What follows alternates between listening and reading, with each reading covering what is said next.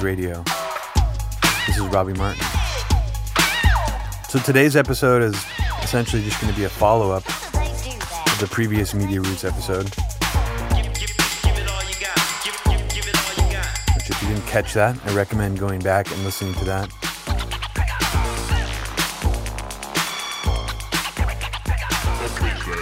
It's available to non subscribers as well.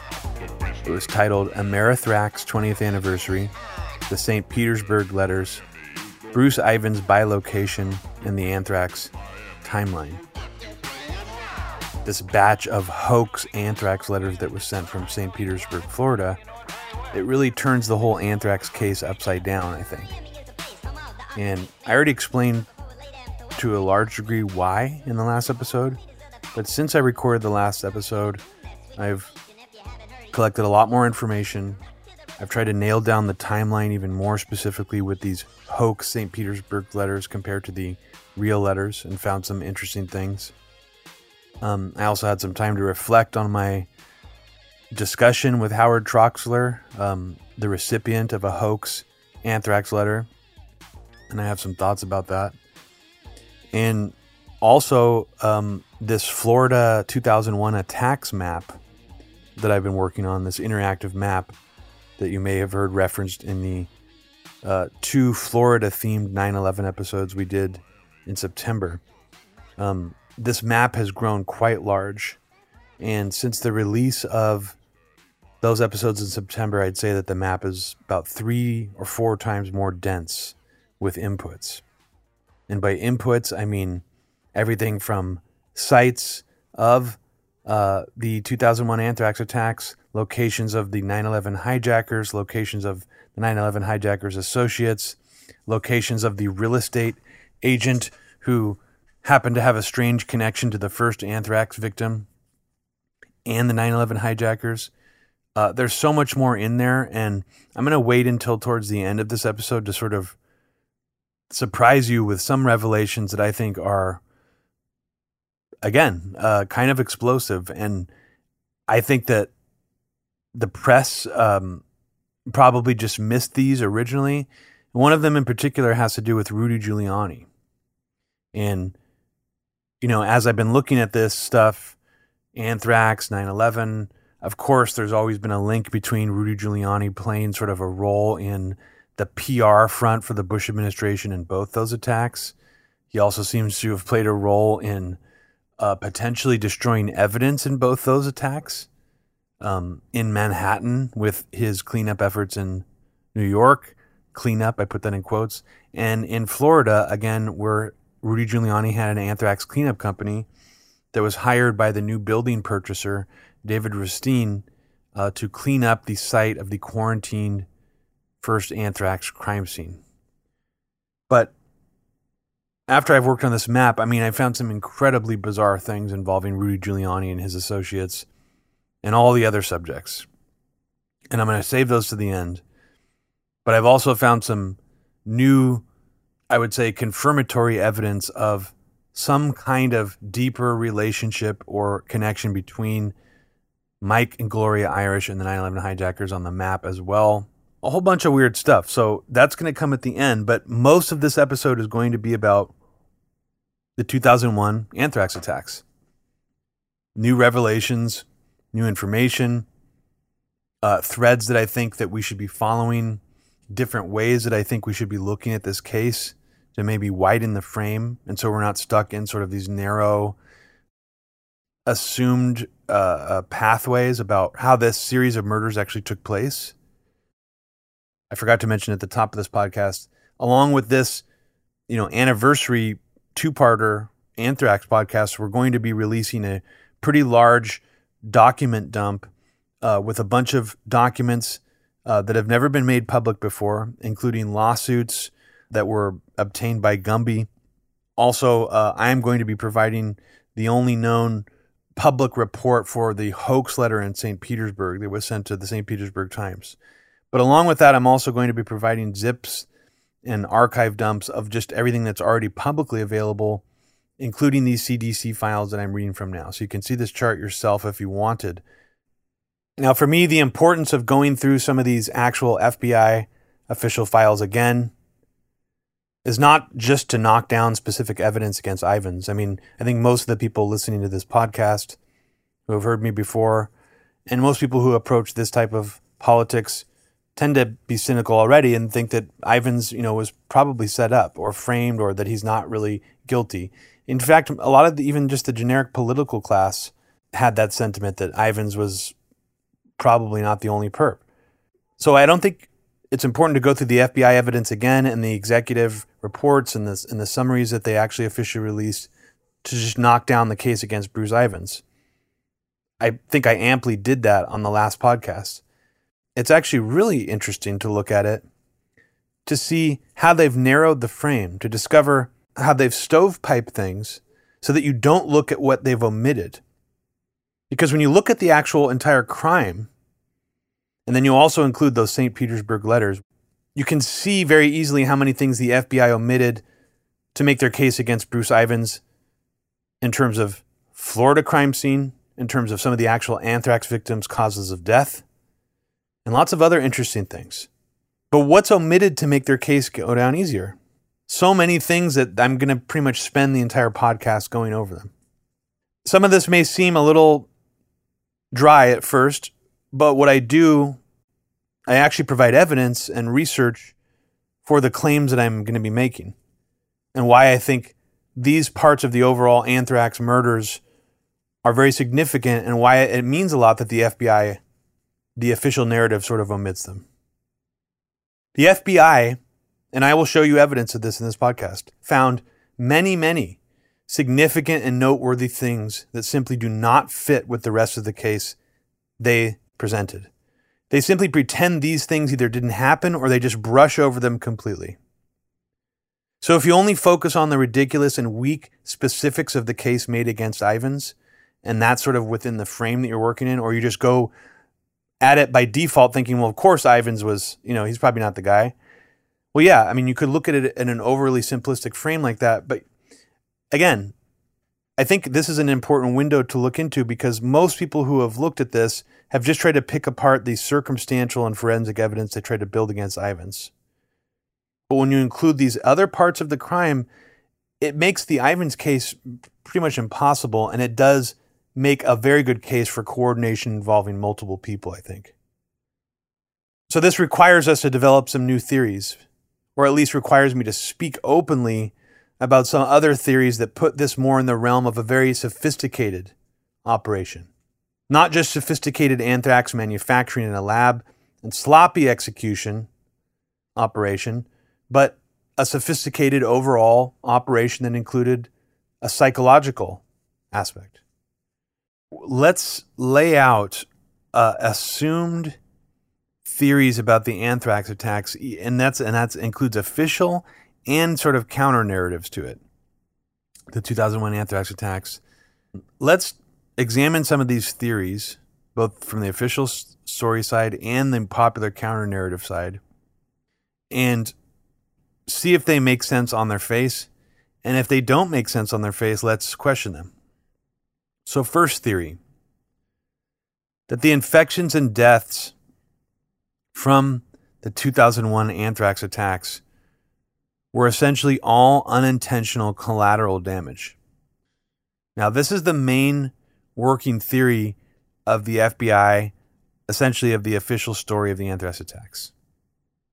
That because the people who died and got infected were not the people who the letters were addressed to, that in essence they were all unintentional collateral damage. The five victims who died from anthrax could not be traced directly to any known letter not with hard evidence, but only with vague recollection. Robert Stevens is the only one through vague recollection that people say that he put his face up to a letter and inhaled. The other people who died, no.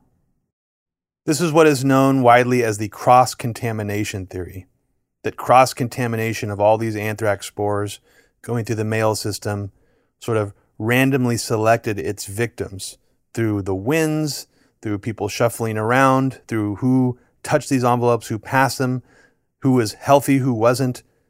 That's the cross contamination theory. But what is the alternate to that theory? If that's not how all these victims died. One of the only other available theories, if that's not your frame, is that these victims were not chosen at random, that they could have been deliberately targeted murders simultaneously to letters that were designed more to terrorize and spread fear. So listen carefully to what I'm saying. I do not believe with the available evidence that we can rule out the idea that there were simultaneously deliberately targeted attacks against these specific people somehow simultaneously with letters designed to spread fear, threatening letters. In essence, both would be used to spread hysteria and fear, but besides the account of Robert Stevens, it seems as if the killer simply got lucky in the sense that it worked at all.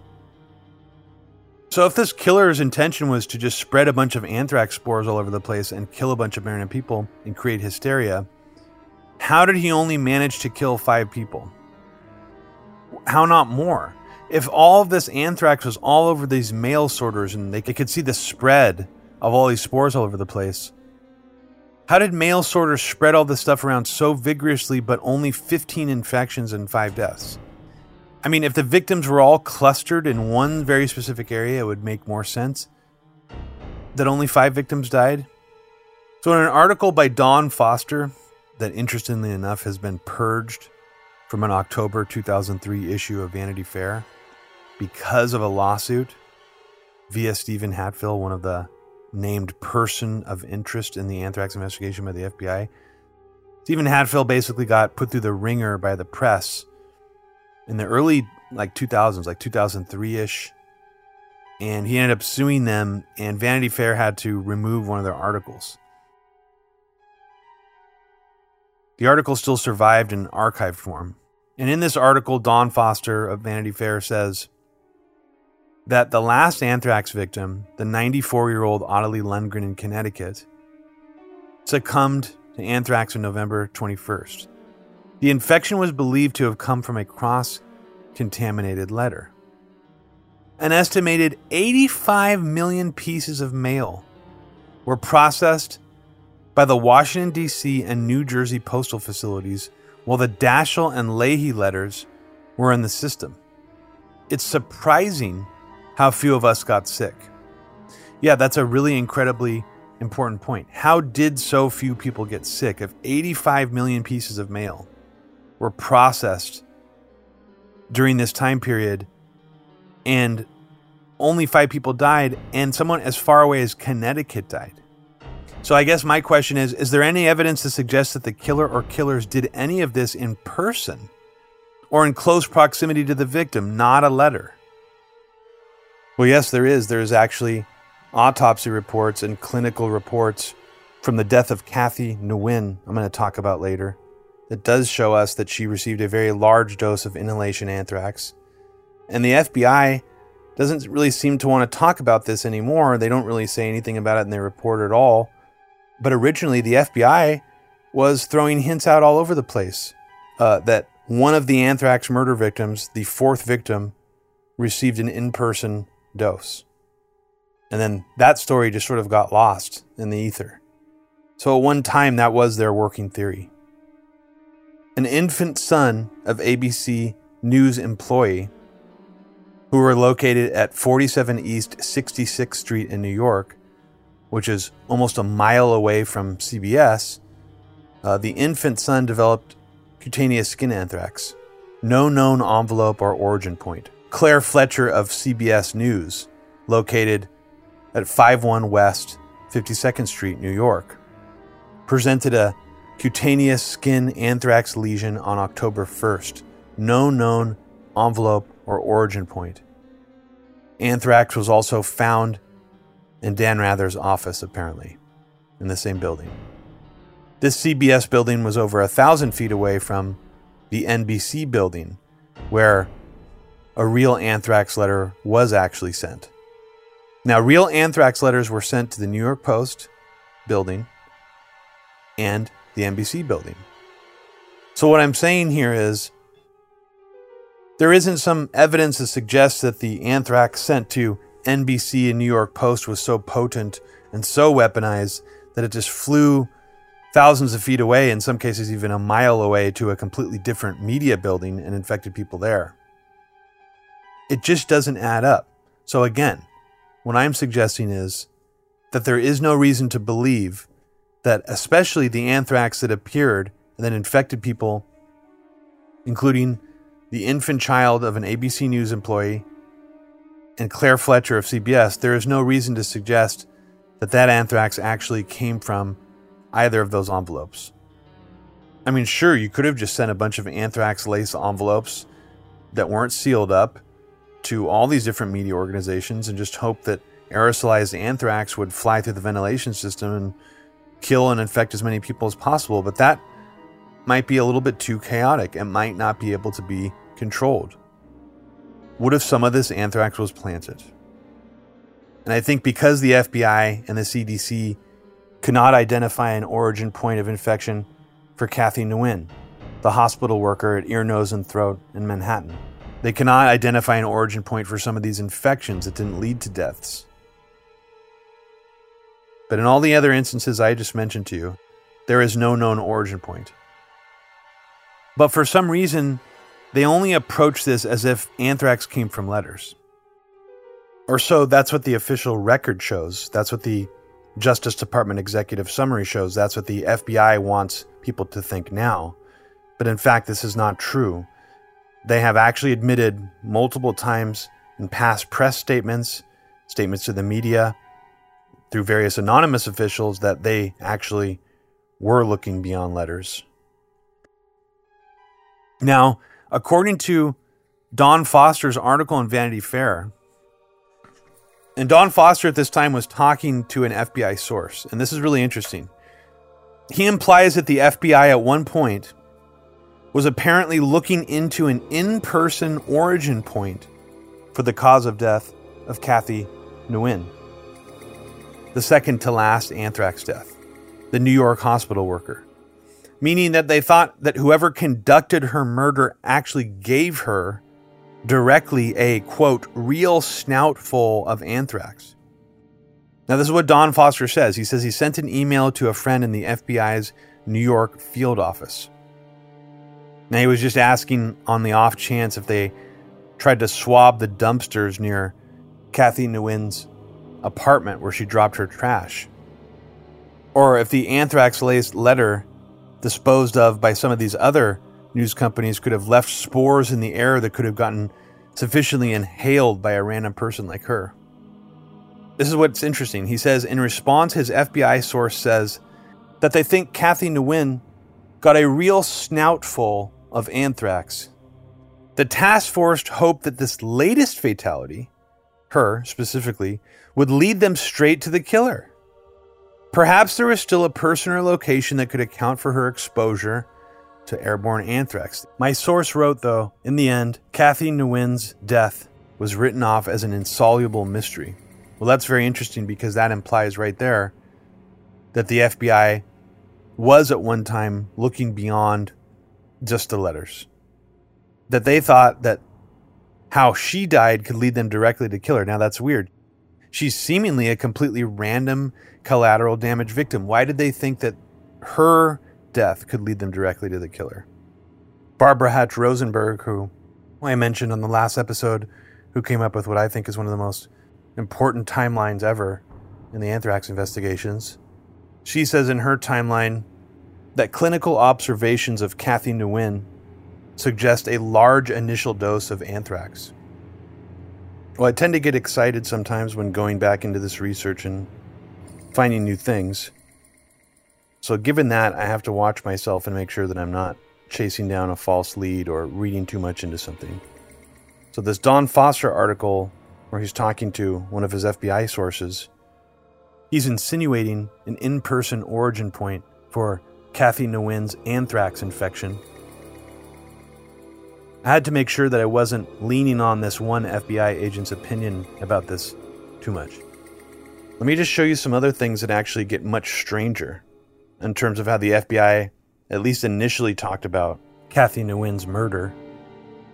Not just the FBI, but also CDC officials and FBI officials on record as well, saying some very surprising things that have sort of been written out of the official record about her. And perhaps you can attribute some of this to just early reporting where things were not certain yet. But there's still some rather odd things that they're saying that I think are very notable. And this is also, I would say, mostly confirmed in the Justice Department's FBI executive summary of the attacks. They list cross contamination for the death of Ottilie Lundgren, the 94 year old woman in Connecticut who died, who was the last victim from the anthrax attacks, as cross contamination.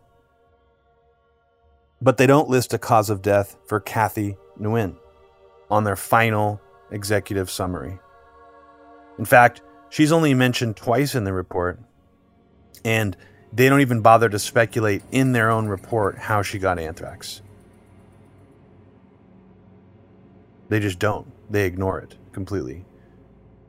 So, given that, let me read to you what I found, which I think is actually quite bizarre. I'm from USA Today, November 19th, 2001. It says Unlike with the other victims, investigators say there is yet no evidence that the former Vietnamese refugee came in contact with an anthrax contaminated letter. How she came in contact with the lethal spores has baffled scores of detectives, scientists, and public health experts who have checked in with her friends and neighbors, scoured her Bronx apartment, searched her Manhattan job site, and tested her subway route. From the book American Anthrax by Jeanne Guillemin, I think that's how you pronounce her name. She seems kind of like a spook-ish type writer, national security state type writer, but in her own book she does confirm this. New York City's Joint Terrorism Team and CDC's Steve Ostroff found no signs of anthrax spores in the basement stockroom and the mailroom of Manhattan Ear, Nose, and Throat Hospital on East 64th Street, where Kathy worked. They found no signs of anthrax spores in the apartment where she lived alone in the South Bronx. Investigators took environmental samples from virtually every place where Kathy Nguyen's coworkers, neighbors, and friends said she spent her normal routes. The several churches she attended, her favorite neighborhood shops and food stores in Chinatown, and her preferred Manhattan department store, Macy's. After weeks of searching, they found other pathogens, but no B. anthracis. So, is this why this FBI agent is sort of telling Don Foster that they think that this could lead directly to the killer because there is no forensic spore trail that's linking her to a letter? Well, it sounds like it. It does, right? Another book called The Mirage Man by David Willman, which is about the anthrax attacks, also confirms this fact. He says on page 157 of his book On October 31st, 2001, Kathy Nguyen had died of inhalation anthrax, yet no trace of the bacterium was ever found in the hospital or in her apartment building. Now, see, this is actually not true. The author goes on to say that Nguyen's fate evoked immediate expressions of fear from health authorities that even the most minuscule amount of anthrax could kill. Well, this is only a partial truth because, as I'm about to read to you, there were officials making statements saying that, but they actually said that was less likely. That they didn't think this was cross contamination. They were leaning in the other direction, in fact. Now, how has this been omitted from the official anthrax record? From the Washington Post, November 11, 2001, by authors Guy Gugliotta, Ben White. An article titled Kathy Nguyen Mystery Link Bronx Woman's Death from Spores Baffles Medical Experts. Baffles them. That's the headline. Well, is that a sensationalist headline? Well, let me read to you several very interesting quotes from this article. It starts pretty benign, but you'll see sort of where I'm going with this. Her case is crucial because it bears no relationship to any other. It could be the harbinger of a new wave of anthrax victims, or it could be the best hope yet of finding who is responsible for the nation's bioterrorism outbreak. Find out how Kathy Nguyen caught the disease, investigators say, and you will find the killer. There are two hypotheses. Either Nguyen was so anthrax prone that she contracted the disease by inhaling a tiny number of spores from a contaminated letter or other object intended for someone else. And even if that was the case, we would have probably found traces of spores. They didn't, keep in mind. Continuing. Or she became infected after an encounter, accidental or perhaps even deliberate, with the person or persons responsible for spreading the bacteria that have infected 17 people and killed four. This is before Ottilie Lundgren died. The scientists are also plotting forward. The CDC checked the bacteria in Nguyen's lungs and found it indistinguishable from the pathogens in the earlier New York and Daschle letters. However, this did not appreciably advance the investigation because it said nothing about either spore size or the sophistication of the aerosol that infected Kathy Nguyen. Well, that actually goes against what the FBI official was telling Don Foster, doesn't it? That he believes that she took in a snoutful of anthrax. That sounds like she was basically inhaled it directly into her face. So is the CDC being wishy washy there? Of course they fucking are. From the very outset of this, it wasn't just the FBI trying to misdirect people and only get people to look at certain aspects of the case. It was the CDC also. The CDC was clearly being politically steered in some way during this whole process. And it even seems like the Bush administration, via John Ashcroft, was deliberately pitting them against the FBI and sort of creating and helping exacerbate the tensions there. And of course, actually not giving the FBI power at first. So, yes, I think it's safe to say that of course they're being wishy washy. Of course they fucking are. They already had the clinical results in by that time. And the earlier clinical results were the ones that showed exactly what Don Foster's source had told them. You can find this on the UCLA's anthrax database, and they have a pretty incredible database of old stories. But they also have a database of actual medical documentation, and we're going to actually provide to you the downloads for all four of the available medical reports that confirms this. And what I said from Barbara Hatch Rosenberg earlier early clinical observations suggest a large initial dose. The CDC already knew that. So to, for them to be like, yeah, maybe she was ultra, ultra sensitive to the most microscopic spores and she couldn't handle an anthrax hit like most of the population's genetics can or something. I mean, that's a, obviously a theory just thrown out there just to meant to misdirect people, I think. Going back to the CDC officials' statements from this article. Was Nguyen an outlier because she represented a tiny percentage of the population that could inhale a minuscule number of spores and then die of pulmonary anthrax weeks after initial exposure? Perhaps, but Ostroff said that possibility is diminishing with time. Keep that in mind. This, this is not even the FBI at this point. This is now the CDC basically confirming what I have just said. It's the less likely explanation, he said. I think the most likely explanation is that her exposure was relatively proximate to her onset of illness. If this is the case, then Kathy Nguyen is an outlier for another reason. And suspicion is growing that she somehow came in contact with the perpetrator or perpetrators of the anthrax outbreak.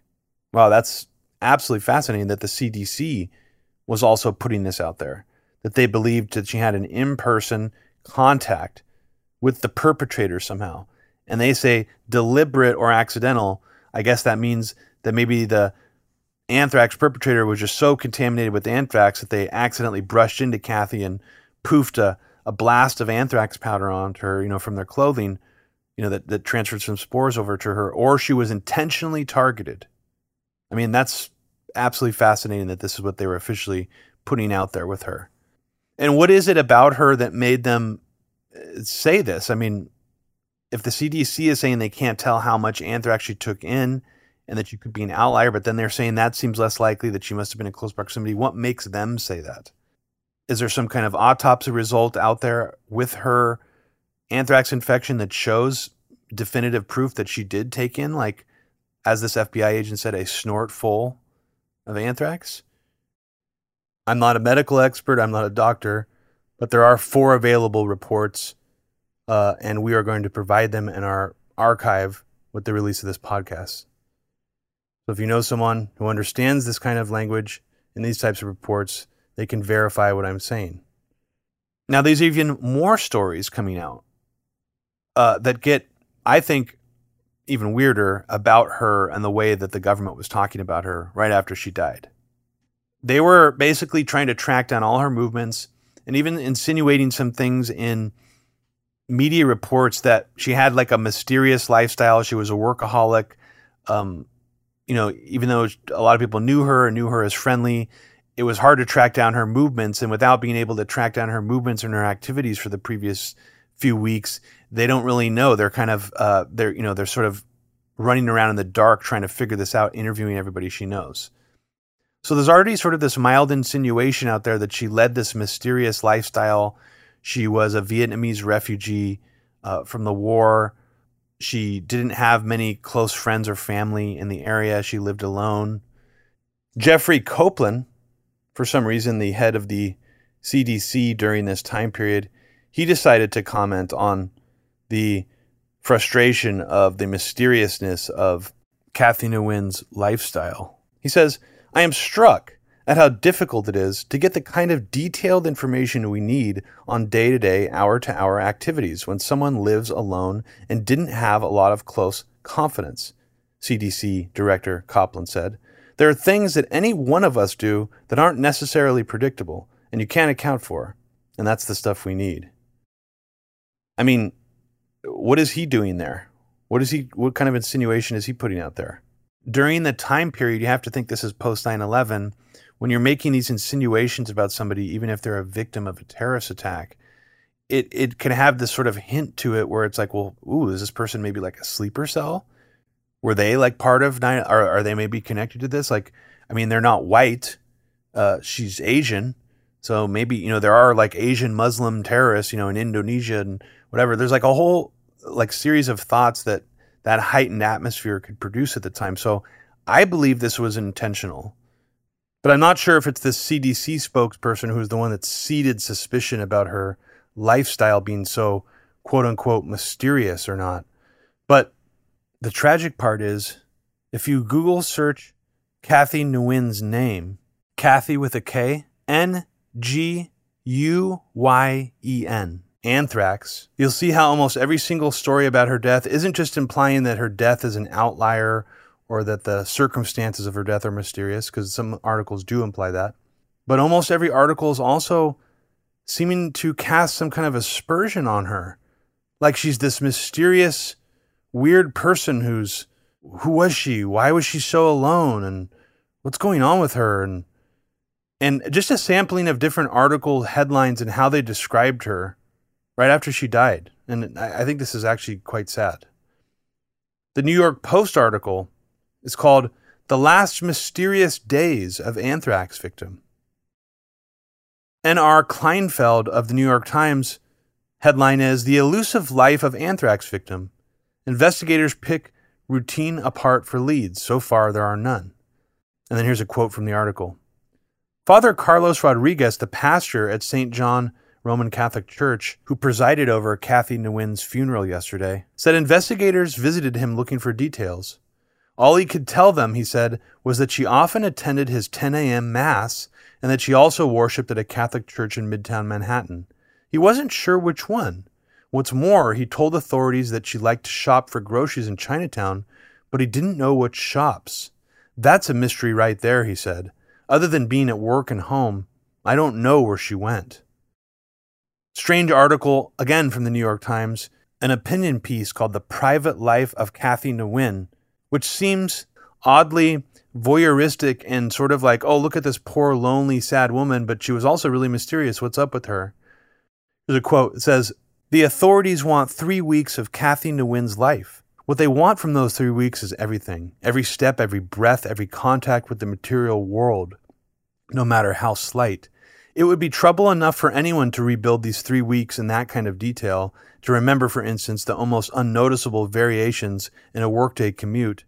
But in Kathy's case, there is no one to help with the reconstruction, no one to look back over the narrative of her life. Are you picking up on this weird theme here? Washington Post headline Kathy Nguyen's mystery anthrax link. Here's some odd quotes, choice quotes they put in here. I thought I knew her, said Anna Rodriguez, who lives two floors above Kathy Nguyen's apartment. But when they started asking me about her husband and her son and all that stuff, I didn't know anything about that. They tried to use her Metro card to trace her movements in the days before she fell sick, but a coworker had lent her the card. The trips were not all hers. Investigators found out she liked to pay her bills with postal money orders. Case of New York anthrax victim intrigues officials, USA Today. Here's the quote In life, Kathy Nguyen was a solitary figure, a woman whose daily routines and even birth name were largely unknown even to her tight circle of friends, neighbors, and coworkers. It's already getting kind of like sleeper cell insinuation. I mean, imagine right after 9 11. What are they trying to insinuate? And I'm not just pulling this out of my ass. I actually found more proof uh, that the FBI themselves was basically trying to Steven Hatfillize Kathy Nguyen, the fourth anthrax murder victim. In fact, this is the only example I know of any of the actual anthrax victims where a federal law enforcement official tried to come out and imply that they might have even been involved in the crime itself. An FBI official actually comes out and says this about Kathy Nguyen. I was pretty shocked to find this. Now, that CDC statement about it being deliberate, that seems to imply, well, maybe, you know, the anthrax perpetrator deliberately targeted her. But were they also implying that maybe she was handling anthrax deliberately, but got accidentally infected? Now, that's me completely speculating if that's what the CDC was thinking when they said that. But here's where it gets strange. The CDC director went on record and insinuated some things about Kathy Nguyen that made her seem suspicious. But in the same article by Kevin McCoy and Charisse Jones for USA Today, November 19th, 2001, they actually have an anonymous, high ranking FBI official, they call them. They don't name them in the article. This is where it gets wild. The FBI actually puts out a USA Today article, albeit anonymously, but that, that really doesn't matter in this case, I don't think.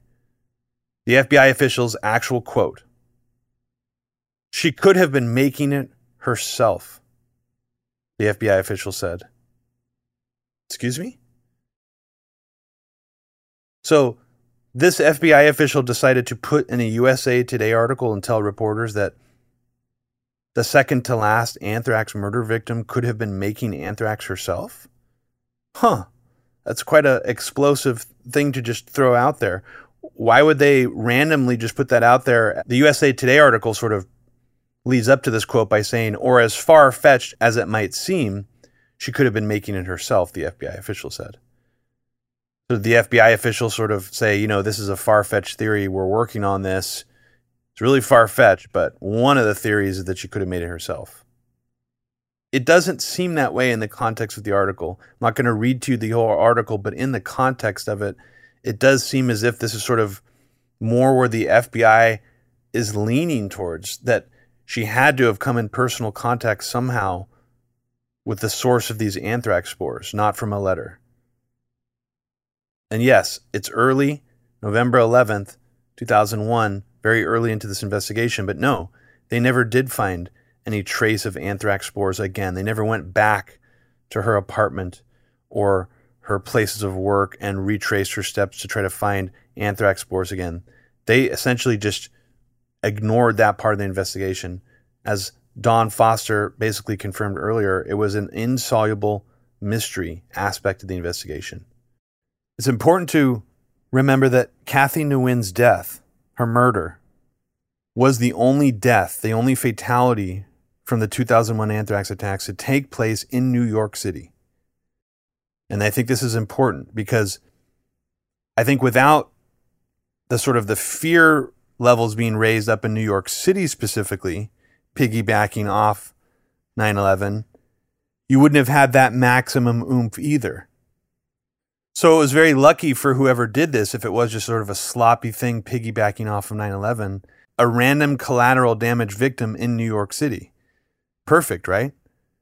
I mean, this could be Rudy's baby.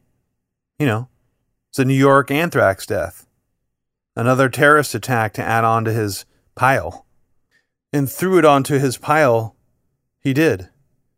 The disgusting thing is, if you search for Kathy Nguyen's name on Google Images, you actually find more pictures of Rudy Giuliani grandstanding and doing press conferences around her death than you do of the actual Kathy Nguyen, anthrax murder victim. And one of them for me is particularly horrifying.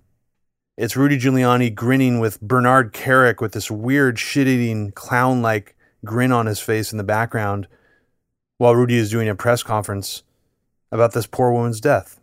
Rudy Giuliani actually did use Kathy Nguyen as sort of a tokenistic way for him to perpetuate his spotlight post 9 11 as America's 9 11 mayor, America's mayor, fighting terrorists. Now he was in the trenches of fighting bioterrorism and using Kathy Nguyen as a tokenistic prop. Some people even saw how craven and opportunistic Rudy was at this time and commented on the fact that he was doing all these press conferences, trying to get all this publicity for himself at the NBC building when the letter hit there. Then he would actually go to Manhattan, ear, nose, and throat, do these little photo tours, photo op tours of him walking through. There's even photographs of him searching through one of their mail bins. It's really strange, actually. And the critique he even got at the time was that he was merely just trying to extend his 9 11 spotlight. His tours of the pile with Dick Cheney, with George W. Bush. This was now him touring the Amerithrax crime scene, perpetuating his America's Mayor spotlight. But enough about fucking Rudy Giuliani. This is about Kathy Nguyen. One of the digital footprints of her, when you look her up online, you actually mostly find pictures of Rudy Giuliani in terms of people associated that pop up with her name in Google Images, it's mostly Rudy. And it's fucking disgusting. And how awful is it for them to be insinuating all this stuff about the woman? These terrible things. I mean, the insinuations in and of themselves, but then basically blaming her for the anthrax attacks, saying that she might have been part of it. I mean, they basically just took advantage of the fact that this woman did seem like she lived alone. She led a very lonely lifestyle. And it was mostly by choice. She just chose to live in sort of isolation. She had, did have friends, but they didn't really get that close to her. And that was her by choice. She did have a son that died in a motorcycle accident. Her husband divorced her long time ago. So it's not anybody's business why this woman chose to live alone like this. It's not anybody's business at all. And this is from that actually that same article that was quoting a bunch of nasty insinuations about her from the CDC official. But it ends, I think, in just a very heartbreaking way. The article talks about how when she came down ill on October 25th, when Kathy Nguyen started to feel ill, she just continued to go to work for the next two days. She just, it was inconceivable to her to stop working. And she was such a private person that by the time she became so ill that she was feeling so short of breath that she knew that she needed to be taken to the emergency room, basically. She reached out to someone, and it was something she never would have done. She reached out to superintendent in the building, a guy named David Cruz, and he knew her, you know, as like a, a friendly woman in the building, but he knew her as someone being very private. And when he when basically you know no one in the building hardly ever asked him to do something like this. So when he knew when that she did when that she came up to him basically gasping for air he remembers this visual that he he had to take her. He had to drop what he was doing and take her because it had to have been serious. So on sunday october 28th after she was already ill for two days she decided to go to work anyways David Cruz takes her to the hospital. He has a apparently a long conversation with her in the car, and someone tries to ask her, you know, what did they, what did you talk about? What were her sort of, what was the last conversation you had with her like? He didn't want to say. Out of respect for Kathy's privacy, David wouldn't tell the press what she said. but apparently, this came out, what she said, as some of her final words in the hospital. They put her on a ventilator immediately when she got to the hospital. They just had no other choice, apparently. And just before she went into intensive care, she beckoned over the physician, the doctor who was there treating her case, Jeffrey Glick, and she said to him, Please don't leave me. I'm just all alone in the world. She died a little over two days later, on October 31st. So, the question we should be asking here is Did the FBI and CDC just take advantage of this blank slate of a life history that was Kathy Nguyen, who led a very private and solitary life of her own choosing? Did they just take advantage of this black hole of information and use it to drum up some kind of random hysteria about her getting potentially getting blasted with a cloud of anthrax in person? Or is there something else going on here? Why would an FBI official come out and say that she was basically complicit in the crime?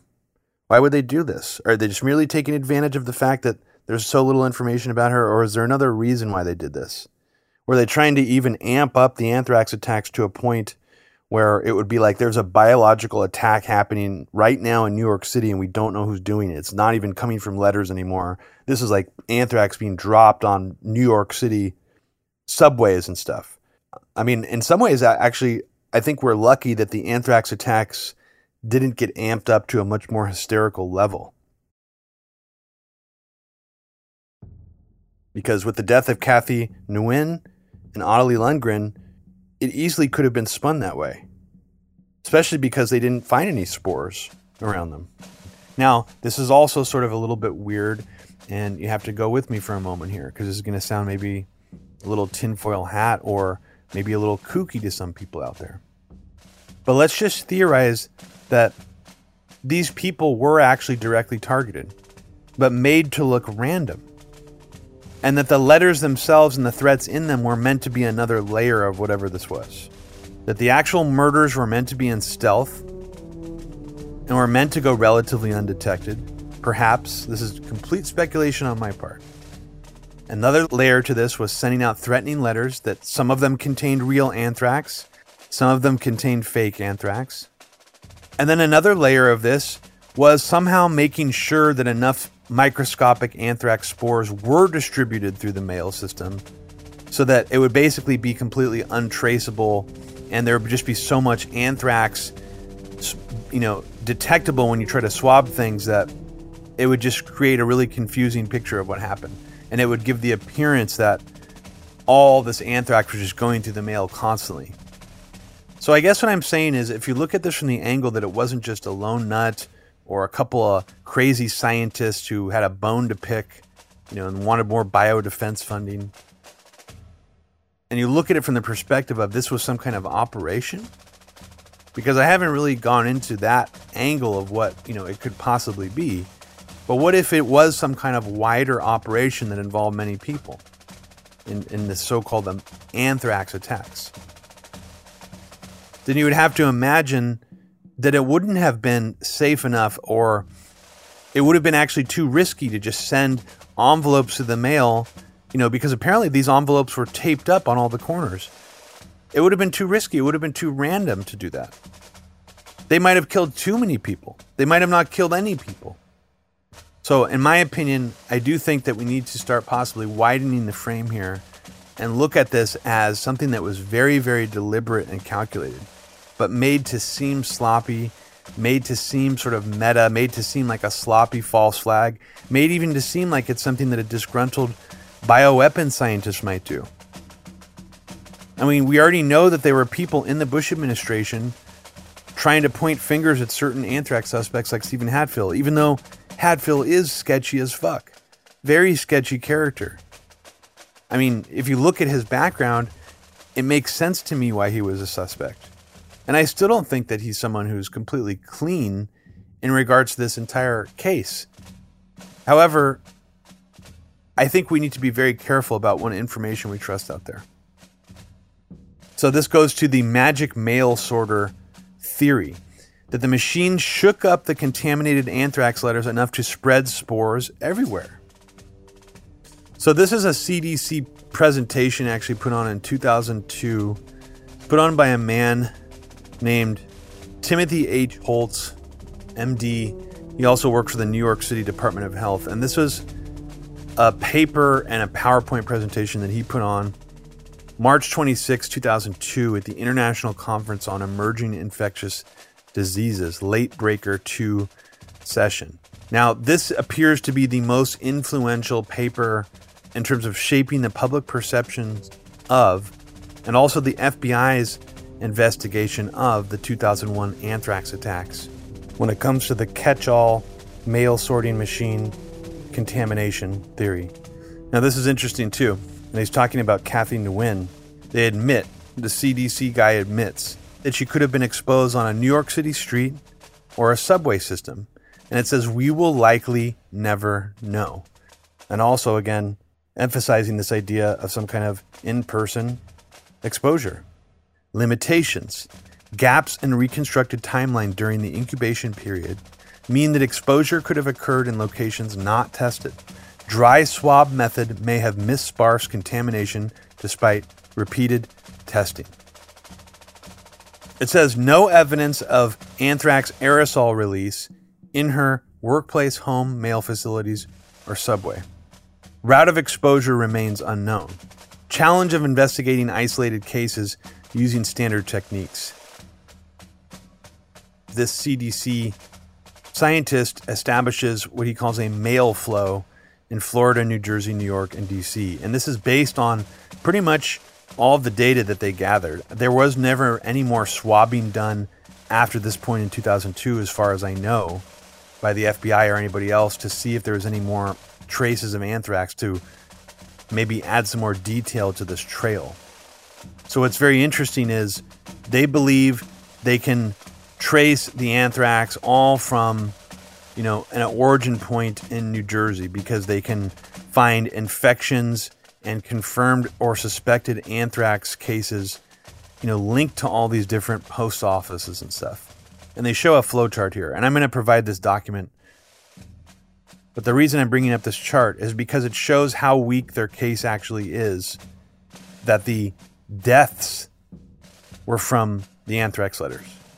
They can trace anthrax going through all these different postal facilities, but that doesn't really link directly to the letters.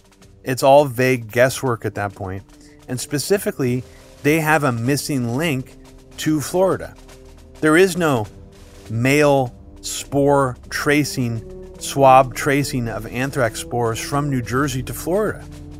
That's something I just learned in between recording the last and this podcast.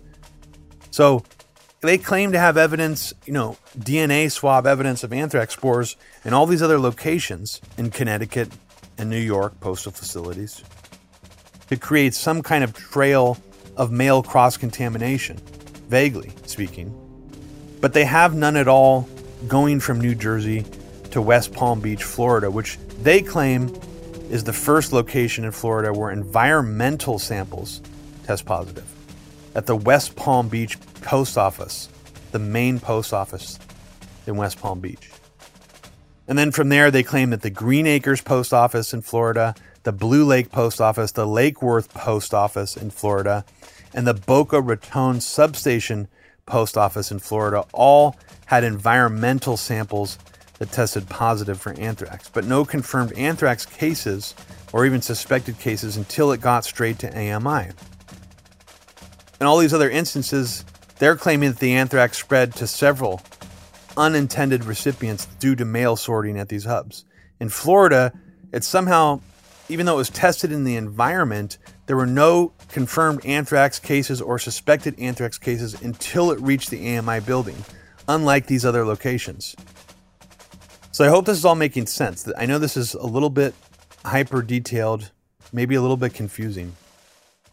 But basically, what I'm saying is the main theory behind why these people got killed in the anthrax attacks, these five seemingly random people, including two postal workers, is basically the magic mail sorter theory.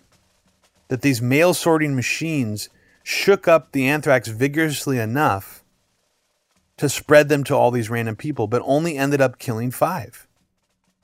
And yet, In some instances, they actually cannot trace a letter to a mail sorting machine specifically.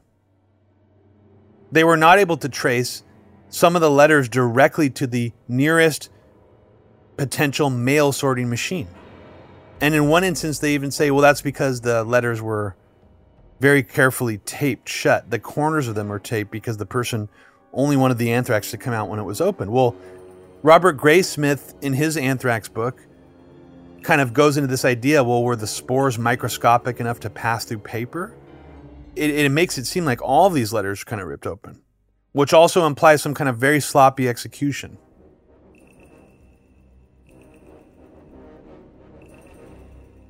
What if it was just made to look like sloppy execution on one level of this? And what if Judith Miller actually plays a much bigger role in all of the sort of theatrics of this? Sort of almost like an extension of Dark Winter itself. Go with me for a second here. Is it possible that Judith Miller herself, in a later New York Times article on December 4th, 2001, actually may have kickstarted the magic mail sorter theory? The cross contamination catch all button up theory? I mean, is this theory just by design a way to just sort of make it seem like, yeah, there's just so much anthrax out there that what are we going to do? It's hard to trace, you know? Cross contamination just probably killed all these people. It's the easiest explanation. Is that theory just by design just meant to sort of whitewash things? Like, yeah, obviously. And I do think this is one of the earliest theories put out there designed to just sort of whitewash things. And keep in mind, this came out about a month and a half after there was more than just insinuation about Kathy Nguyen, anthrax victim who received like a fatal dose up close, breathed in, not from a letter. And again, if there's this much random cross contamination, and in some cases, even they can't trace direct paths of spores, and in many cases, they can. They just can find spores in different postal annexes and such. Then, in a, in a way, this really makes it virtually untraceable in terms of using the mail and tracing spores through the mail as a way to trace it.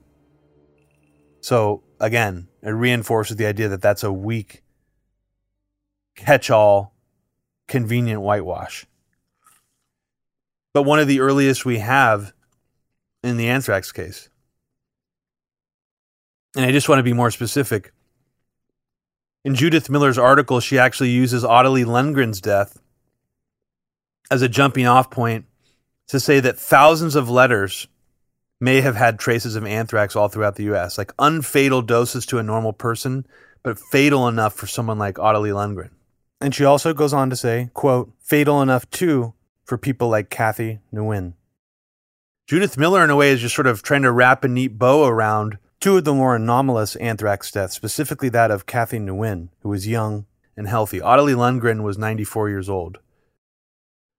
But here's Judith Miller putting out this new information that was released by Tommy Thompson of Health and Human Services saying that thousands of letters all across the United States in all different places, so many different places now have traces of anthrax on them.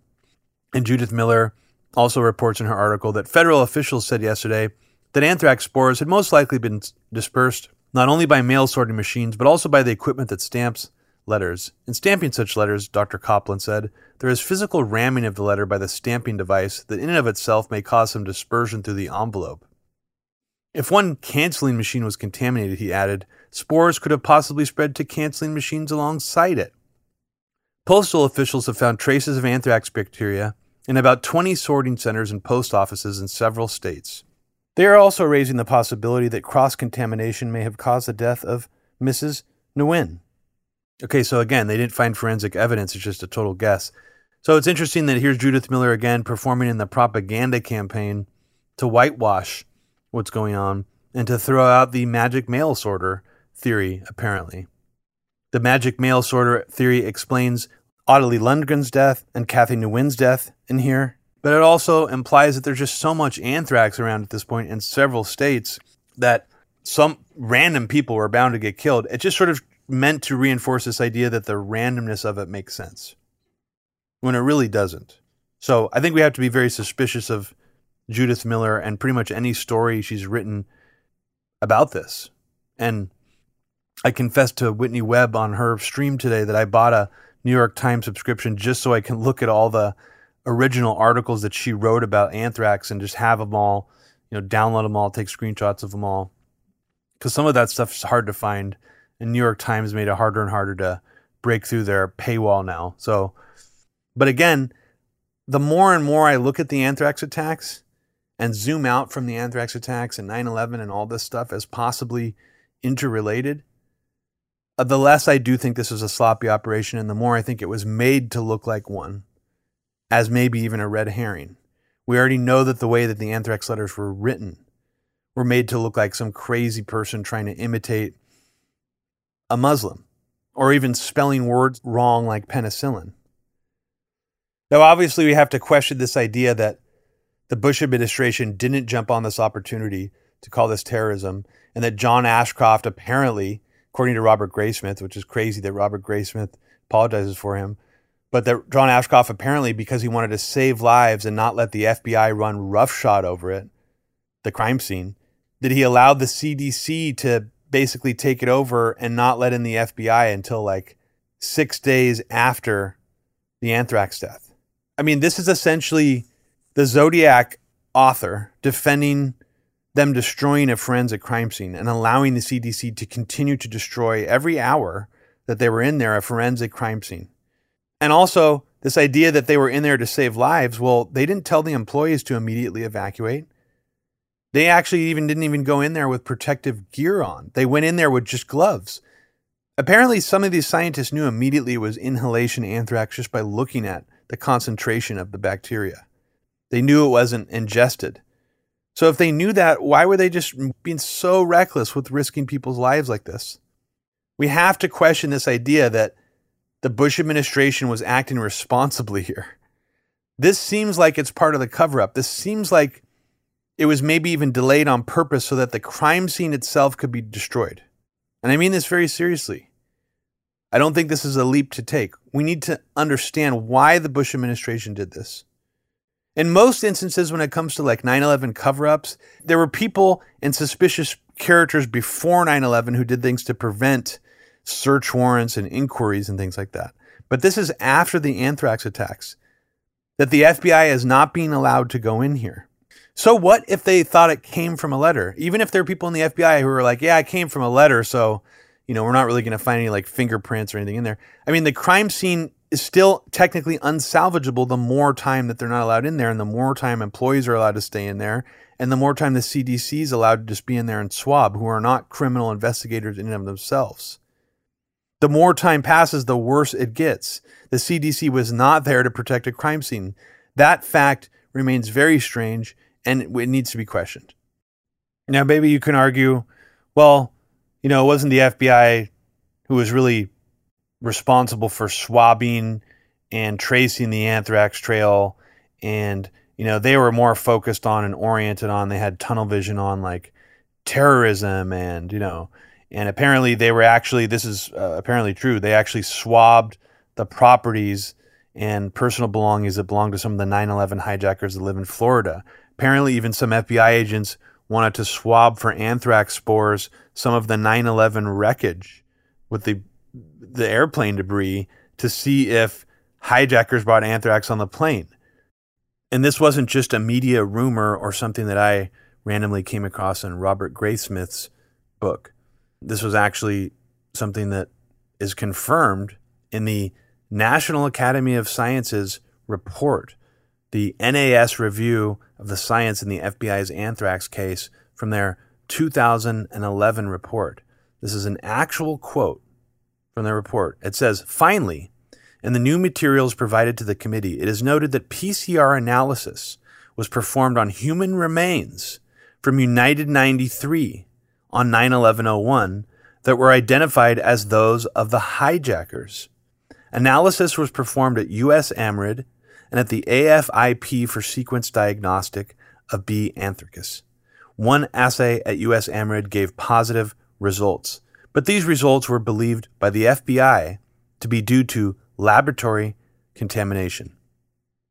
Wow, that is absolutely wild because the United 93 wreckage is apparently where the guy who went to the hospital for the leg lesion um, in the previous 9 11 episodes I was talking about. Uh, I mean, just odd. So they actually must have followed up on that leg lesion thing all the way to testing the human remains at that Pennsylvania, basically smoking hole that had almost no wreckage whatsoever. And they claimed they got a positive result, but then later said it was from contamination. Very interesting. So they were actually going as far as swabbing that. So to think that they wouldn't have, you know, made more of a big deal about the Boca Raton AMI building as a crime scene just does not make sense compared to what else they've done. And even though in their executive summary they almost completely ignore Florida, they did make an attempt, the FBI did, made an attempt to sort of revise history and act like it was a really important crime scene and kind of update their approach later on in 2002. And i am going to go into that in a little bit. And it's not just that they swab for anthrax spores, apparently, in the belongings of some of the 9 11 hijackers and even in their remains, which I don't even know how they were able to identify their remains in the debris. But this comes from the Justice Department's Amerithrax Investigative Summary Report from, I believe it's from 2009. Uh, it's a PDF file, which we're also going to provide for you. But they have basically what they call the investigation prior to the scientific conclusions in 2007 they talk about the very early stages of the FBI's role in forensically investigating the anthrax. And it says it took them nearly a year before the FBI identified the location from which the lethal anthrax letters were mailed. It says that even though they contained a Trenton, New Jersey postmark, investigators learned that 48 post offices and 625 street mail collection boxes fed into the Trenton mail processing facility. Each one of those mailboxes had to be swabbed for the presence of anthrax contamination to identify the specific box from which the letters originated. Let me say that again. The FBI actually swabbed over 625 different mailboxes in the year following 9 11. They went through this due diligence to find the origin point of the letter in New Jersey, but did nothing of the sort in Florida, apparently. Why not? If they were looking through the hijackers' remains and their personal property for anthrax spores, why didn't they look through the AMI building for traces that someone walked in a letter or delivered anthrax there? Even this story about the supposed Jennifer Lopez letter that Robert Stevens looked up at close and inhaled from there's really no evidence to suggest yet that I've seen, except for what I said as an aside. Robert Graysmith mentions in his book that the letter originally was sent to David Pecker. If it was sent to AMI, how do we know it wasn't walked in? Apparently, the letter was actually addressed to the Enquirer and not AMI, according to some witnesses, which actually had moved by that time to a new building. Apparently, it was addressed to 600 East Coast Avenue, the old location of the Enquirer building, and it was rerouted to 5401 Broken Sound Boulevard. But regardless, some kind of misidentification of rerouting, if this was the origin point for the anthrax infection in the AMI building, could be faked as well. Now, just to go over some of the things I just said in case you're lost. I know I'm throwing a lot of information at you, but we're focusing on some specific areas. We focused on one anomaly that the FBI admits the murder of Kathy Nguyen that happened earlier on that throws a wrench, I think, in a large aspect of the anthrax investigation. The FBI cares to only mention her name twice in their basically final report where they are, are alleging Bruce Ivins kills her with no evidence. And we're also now moving on to another anomaly the Florida crime scene, a crime scene that the FBI also chooses to largely omit from their final investigative summary of their anthrax investigation, and they also have no explanation for or forensic evidence to suggest that Bruce Ivins sent the letter to the AMI building in Florida. And in fact, the FBI actually seemed to be embarrassed or ashamed that they didn't have access to the AMI building as an actual crime scene and that the CDC just sort of had complete control over it. But I guess what's key here for me is that in the executive investigative summary by the FBI, they don't even mention doing spore swabbing like they did for these 600 plus mailboxes around New Jersey. Why not? And just as an aside, Lori Kirchner, my wife, brought up a good point while I was bouncing some of my research off of her. What do they mean by 600 plus mailboxes? Do they mean individual private mailboxes? I mean, if so, that's actually shockingly little. Um, the fact that they don't specify what they mean by mailboxes is also a little bit curious. And I haven't seen a document yet. And if anyone has seen one out there, and if anyone knows of any breakdown of this out there, please send it to me. But does this mean that they swabbed individual P.O. boxes in post offices? If so, I would say there's at least 500 P.O. boxes in most large post offices. So I think it's safe to say that they're keeping this intentionally vague in the executive summary on purpose. This is the most expensive FBI investigation in history. And I think they want this number of 600 to seem impressive, but in actuality, it isn't. If you just sit and think about 600 mailboxes, it's really not that many. 600 post offices maybe would be impressive. But 600 mailboxes, just looking at my own address on Google Maps, and when I type it in in the default Zoom setting, to me it looks like there's about 300 mailboxes in just my surrounding neighborhood. So 600 mailboxes is a pretty small area. If they're able to trace the spores to even mail sorters in Connecticut, how did they lose track of the Florida letters this easily? I mean, the CDC was involved in some of the spore tracing too. Why couldn't they find a connection between these New Jersey letters or this this postal hub that apparently the real anthrax letters came from and any connection point in Florida? Just because the CDC was there ruining a forensic crime scene, like for potential fingerprints or forensic evidence of someone that might have walked in something and planted anthrax there. The CDC's job was similar to the FBI in the sense that they were still swabbing and trying to trace the origin points of anthrax. The FBI only went in later to follow up to sort of hone in on their criminal investigation itself in places like New Jersey. But I say it's notable in the investigative summary why they don't mention that they swabbed in Florida this is only mentioned in a CDC report that came out that they swabbed in Florida. But I think the reason why it's important that they don't mention the FBI investigative summary, and keep in mind, they only mentioned Florida like seven or eight times in the entire report. Again, they're charging Bruce Ivins with Robert Stevens' murder, but establish zero connection. They don't even bother to.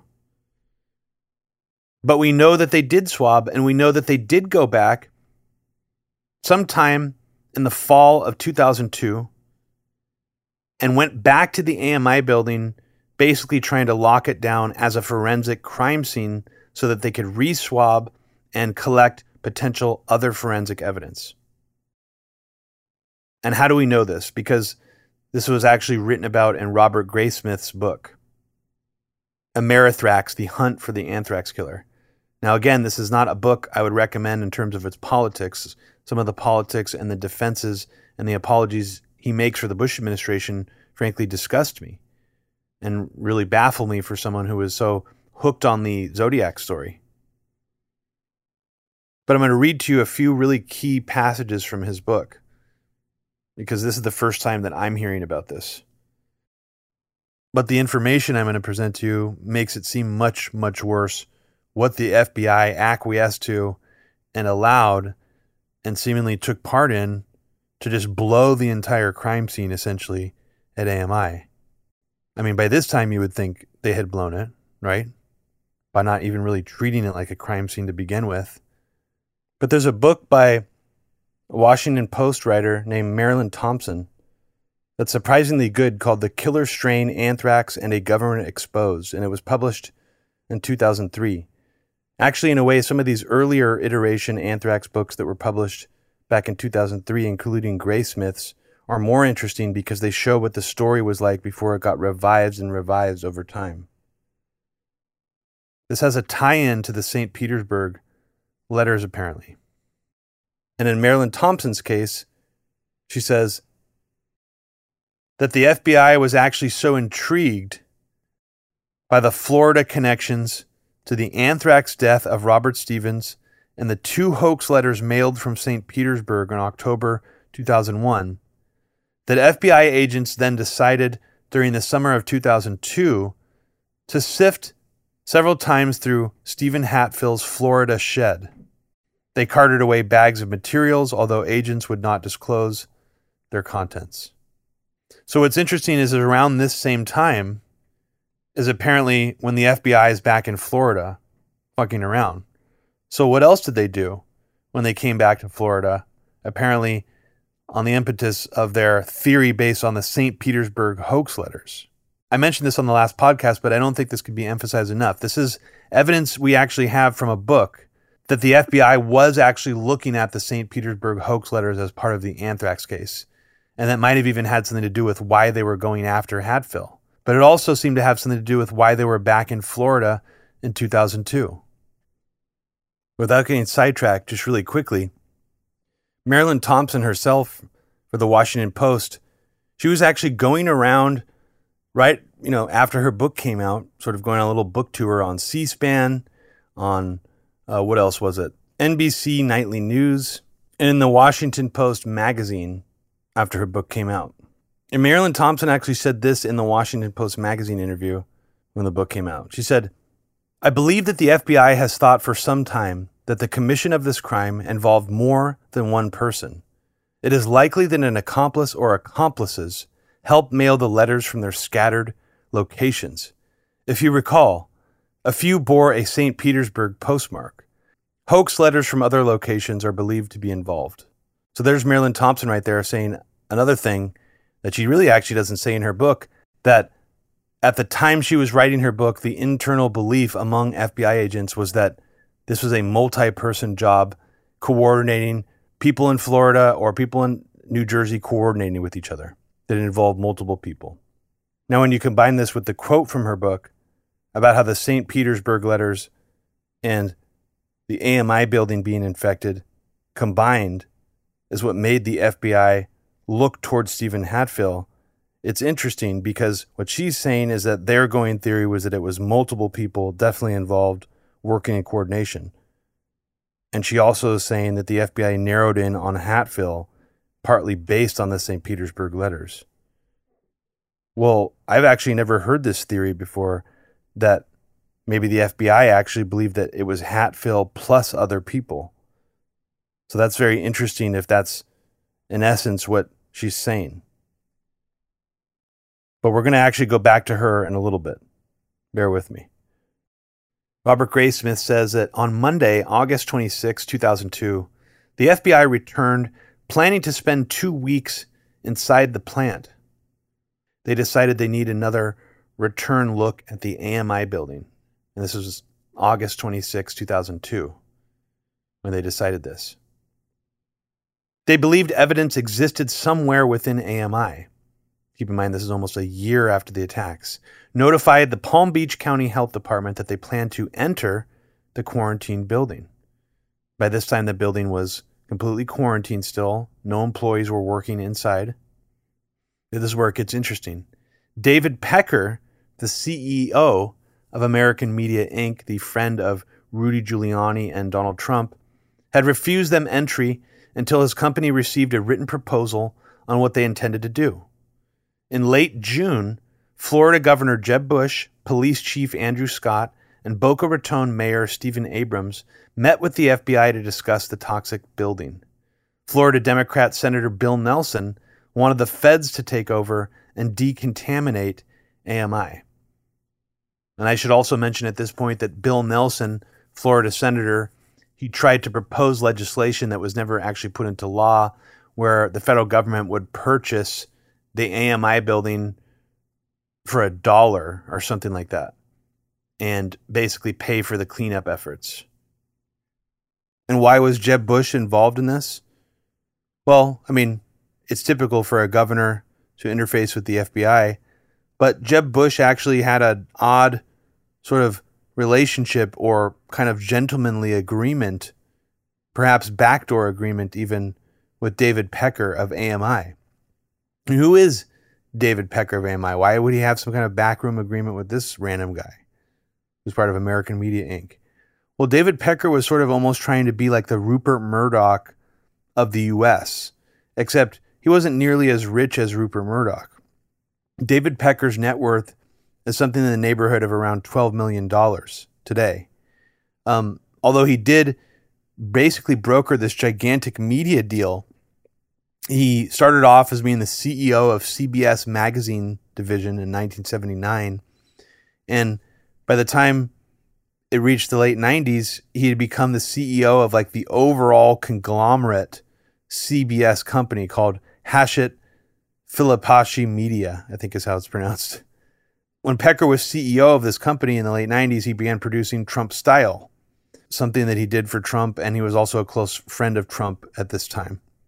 What's more important is he basically brokered this gigantic $350 million unprecedented media deal where this company, American Media Inc., bought all of these tabloids at once. They bought the Star, they bought the National Enquirer, they bought the Globe, they bought Weekly World News, they bought geez, there's so many different ones I'm, I'm forgetting to remember. The National Examiner, The Sun.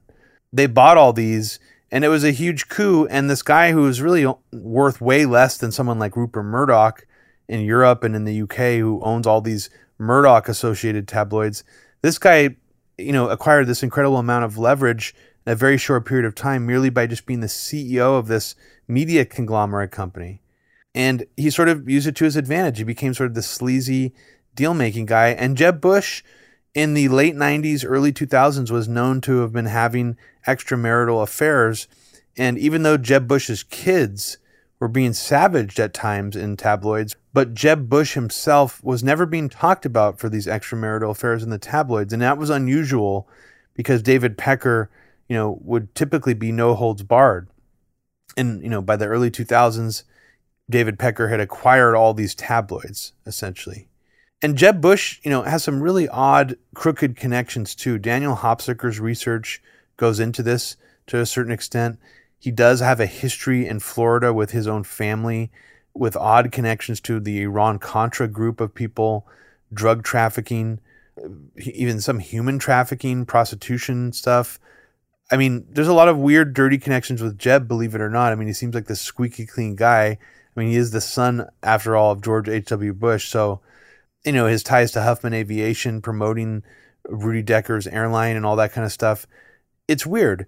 So the fact that he's in the mix, you know, and is there sort of technically a governor would maybe do something like that, but he's also there, I think, to sort of help David Pecker leverage what he's about to do against the FBI when they've come in with this fairly simple request. We just want to come in and search this building that's been quarantined for over a year you know, to see if we can glean any new clues from the anthrax murders, the crime scene. And the FBI just started, you know, going into autopilot mode and prepping their operation to go in there, even making some public announcements about doing so. The FBI, working with the U.S. Agency for Toxic Substances and Disease Registry, which is a unit of the CDC, had actually prepared special, newly designed disposable chemical suits with air masks and latex boots for detectives to wear inside AMI on this return visit to the building. And this is an actual official statement by the FBI agent, one of the special agents in charge of the Miami division, says Robert Graysmith. Unlike other sites where anthrax hit in 2001, this is a site where no letter has been found, no delivery vehicle has been found. All of a sudden, there was anthrax in that building. There must be a vehicle that introduced anthrax into that place. Why was there no trail of spores leading out of the building? And this is where it gets kind of really political, but I'm just going to read to you some of these details. AMI had tentatively agreed to the new search when the FBI introduced its plan in a meeting at the tabloid's new offices. The details and logistics had been worked out and finalized a few days before the search. One day in advance, AMI saw a rough draft of the search warrant. An earlier version had authorized the seizure of business records, computer files, or other papers that might explain the motive, method, or intent. AMI was heavily lawyered by Williams and Connolly, a powerful Washington firm, to defend its legal rights and protect against libel suits. Its confidential informants had to be kept confidential. It is not our desire or intention, said U.S. Attorney Kenneth Cole, to remove any documents, business records, or other objects from the AMI building that may compromise your journalistic sources. If at that time you feel that any items taken during the search exceed the scope of the search warrant or the limitations imposed by this letter, you may contact me directly, and I am confident that we will be able to resolve the matter to the satisfaction of AMI. Pecker got his anti snoop pledge in writing a modification of the search warrant that forbade the FBI to snoop through reporters' private files or remove notes or other unpublished material from the building. Computers are off limits, he said. The FBI wanted access to AMI's back issues, bound volumes for the National Enquirer, National Examiner, Sun, Weekly World News. Our desire is to review back issues to determine whether they to determine whether any past article published by AMI may be relevant to the motive for the anthrax mailings. The AMI legal team finally decided that the FBI agents could enter, but only to search for 14 days. Apparently, the EPA was involved in taking some of these spores originally, says Graysmith. And even though this building was already fully quarantined and not occupied by anyone, David Pecker had somehow gotten the U.S. Justice Department to agree that if he had any problem with them taking any type of files out, like any folders of anything, that they basically would say that's fine, you can keep it. So this level of trust they have in CEO David Pecker, um, when they need to go back there and treat this like a forensic crime scene, is is quite odd. It, it's severely limited. You know, if one of their intentions was to go back and search all the back issues to see if they could find a motive for the killing, um, that's severely limiting too. I mean, what what kind of back issue stuff wouldn't they let them look at? You know, was was there was there any other potential motives in there that David Pecker uh, wanted to hide for other celebrities because he was running basically a blackmail scheme? I mean, this guy is really crooked. So it's really fucking very fucking suspicious. And also, I don't think we can rule out the fact that David Pecker, you know, had some kind of role in all of this either. I mean, he is personally friends with, as far as I understand, Rudy Giuliani and some of these other really crooked motherfuckers. It'd be great to be able to actually see this document that the FBI ridiculously signed off on, allowing Pecker to have power over them like this.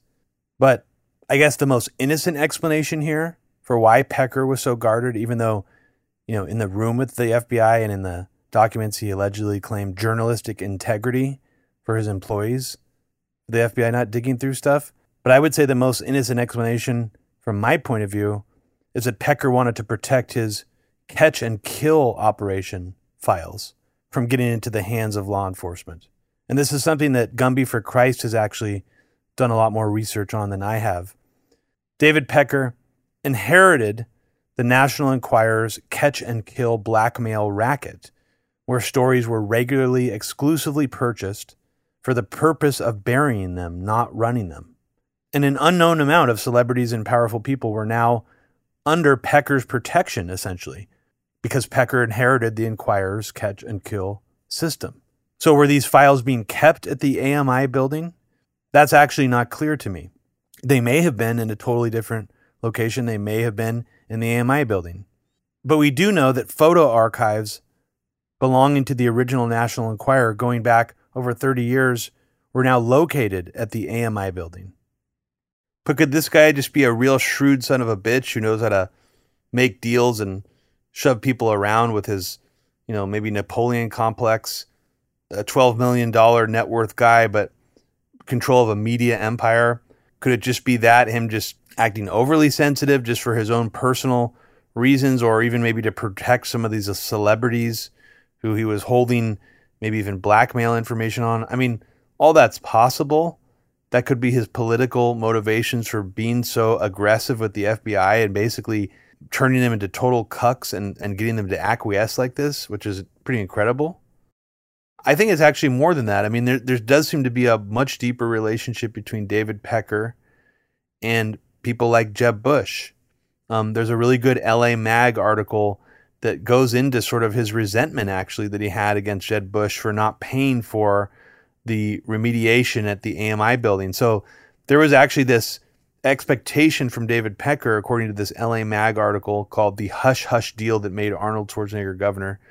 It's, it's about Arnold, but it goes into basically how Pecker thought that Jeb Bush would gladly procure some kind of deal. You know, he doesn't say it in this interview, but I'm sure that Pecker was probably like, "Well, your brother's the president. Why won't he help me pay for, you know, give me some money to help on this building that's now like unusable?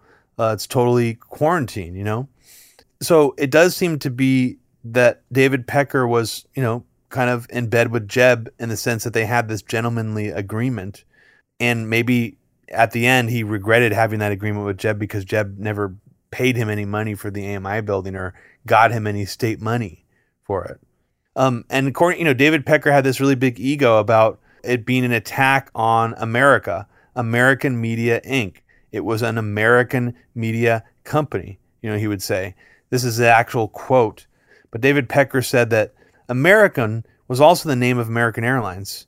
United Airlines may have been a symbol for the United States. I think this is an attack against America. The World Trade Center was attacked. The Pentagon was attacked. And American media was attacked. And I think this was the first bioterrorism attack in the United States. If you just look at the incredible coincidences, you cannot arrive at any other conclusion in my mind other than this is a bioterrorist attack. So that's David Pecker's comments about why he thought American Media Inc. specifically was targeted. A little egoistic of him, little sounding neocon, rah rah of him. He not only talks about how the anthrax attacks nearly tanked his whole business and he had this sort of growing resentment against Jeb later on, he would pity himself and present himself as a victim to try to, you know, gain sympathy to basically get money to pay for the damages at the AMI building. He even filed multiple insurance policies and, and fought and sued the insurance company. Um, it was called Travelers Insurance. Pecker sued them. And in early 2004, it says the company paid an undisclosed settlement to AMI, which reported an after-tax benefit of 7.6 million. So that comes a couple years after where we are in this timeline right now. But I think what's so interesting about this is that Pecker was this really aggressive, shrewd guy, and he really did wield a lot of political power, and he did sort of, you know, have this expectation that you know, hey man, like I'm the only one who lost somebody here. Like Jeb didn't lose anybody. The Bushes didn't lose anybody. He says Jeb never came over to see me or my people, and I was the only one who lost somebody. So he's sort of like personalizing Stephen's death, like like he really felt it. But you know, it's almost like this sympathy card for him in this article, in essence. Um, but there's a lot of great stories in this article too about how he essentially got Arnold Schwarzenegger to win the governor's seat. He cleared all the tabloids up for Arnold so that there was no negative stories basically in any of them, uh, so that Arnold could have a total free pass.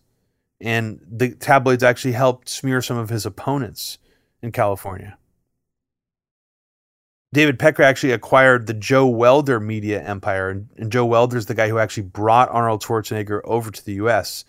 Schwarzenegger is sort of almost like the Martha Stewart of this media empire you know, he would be on all their magazine covers. So Pecker had this deep relationship with Schwarzenegger too. And actually, there was a certain point where Schwarzenegger was making a salary, apparently simultaneously from David Pecker's AMI while he was in the governor's seat somehow. So that actually happened. And after this completely ludicrous cucked deal the FBI signed onto, apparently the FBI was now swabbing the entire 67,000 square foot building, says Robert Graysmith in this 2002 return.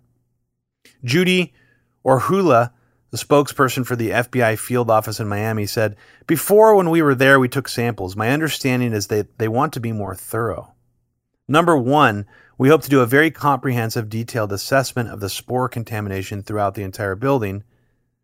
Very detailed assessment with regard to the mailroom. Number three, we are looking for a dissemination device, such as a letter or letters, again, to generate new leads for the investigation. Now, there's a lot of stories that came out even around the same time that all this stuff was being completed. After their return, the FBI, it was reported in the Miami Herald in a headline The Feds still stumped by source of anthrax and Boca. Apparently, after swabbing the entire 62,000 square foot building, all they were able to really decipher is that they don't really even know if it came from a letter or not. They still don't know. Right before the September 10th, 2002 article, The Fed's Still Stumped by Source of Anthrax and Boca, Robert Graysmith says in his book on September 3rd, seven days earlier before this article came out, that testing inside AMI confirmed that copier paper contaminated by the mail had spread spores to every copy machine on all three floors. So if it spread to every copy machine, then it pretty much would have spread to like every single person's cubicle, I would imagine. Microscopic amounts that would make it virtually impossible to find an origin point. But it's fascinating that there's insinuations here in 2002 that they're looking for things beyond letters and that they let David Pecker have this kind of control. So Hector Pesquera, this FBI agent, I mean, he actually says this is a site where no letter has been found, unlike other sites where anthrax hit in 2001. No delivery vehicle has been found. All of a sudden, there was anthrax in that building. There must be a vehicle that introduced anthrax into that place. Well, they already knew about Ernesto Blanco being the mail guy. They already knew he got it, but yet they still didn't believe they had enough evidence to convincingly say that it came from a letter. And they never revised this. So, this is, as far as we know, pretty much their last definitive statement on this crime scene in Florida. Remarkable. And because there is no definitive link or spore tracing going from the East Coast to Florida, in reality, the FBI is just left empty handed, knowing that Stevens died from the same anthrax strain. They're essentially treating the Florida AMI incident in terms of a forensic trail or useful evidence trail for their investigation as if it didn't happen at all or if it has no direct connection to the four letters they found. It's almost like as if they treat the first real death in Florida the same as when the first hoax letter arrived in Florida. The question we need to keep asking is why did they not take this more seriously? Why did they try to come out a year later and try to be like, no, no, no, we got to go back in there. We missed something. Uh, we don't understand how this is connected. In fact, we don't even know if it came from a letter. Maybe it came from another delivery method. And then after that, just poof, like a poof of smoke, gone. No explanation for what they additionally found. And essentially, what we find out in the investigative summary is they found nothing. They found nothing. And when I say found, I mean any significant evidence that led them in any direction or another. We do actually have the results of the AMI search in 2002. It's from the St. Augustine Times although the link now is broken, I'm not able to pull it up. But I'll just read you the quote that I took. Luckily, I, I captured the quote. At, the URL is broken, but um, I don't know where the source of this come from, but it says the FBI search operation began August 27th, talking about the AMI building, and ended September 8th. It was the first comprehensive search of the supermarket's tabloids publishing office. According to court documents, hundreds of letters, 33 mail cart folders, 12 mailroom shelves, 11 mail slot vacuum samplings, and 11 box tops collected throughout the mailroom were seized from the building by investigators. They also took two vacuum samples and six carpet samples. So that's the only real paper trail we have about what they found. There's also an article on USPS's website still that talks about the six post offices in Florida that had traces of anthrax in them had all, quote, medically insignificant trace amounts. That's unusual. Why were there so much collateral damage on the East Coast, but not hardly any in Florida, just in contained inside the AMI building? That's a little unusual, I would say. But I think to sum all this up, the FBI never pushed hard to gain access to the AMI building as a real crime scene ever. Even when they returned, and it even says this was the first comprehensive search in August 2002. This is almost a year after the attacks. Even after they returned, they acquiesced to this totally nonsensical deal to this guy, David Pecker, who claimed, oh, yeah, you can only take what I allow you to take. So they really never had access unfettered to a full crime scene, forensic crime scene investigation. Unbelievable. And why are they always just parading around these four letters because they have pictures of them? The one to the New York Post, the one to Tom Brokaw, the one to Tom Daschle, and the one to Patrick Leahy. Why don't they also mention as an aside, fifth letter not found, image not available, or something like that? It's almost like they don't want you to remember that it, there was a fifth letter because it makes their investigation look more tight. It makes it look more narrow. It makes the frame look narrower. And the FBI also didn't take very seriously the Howard Troxler hoax letter either.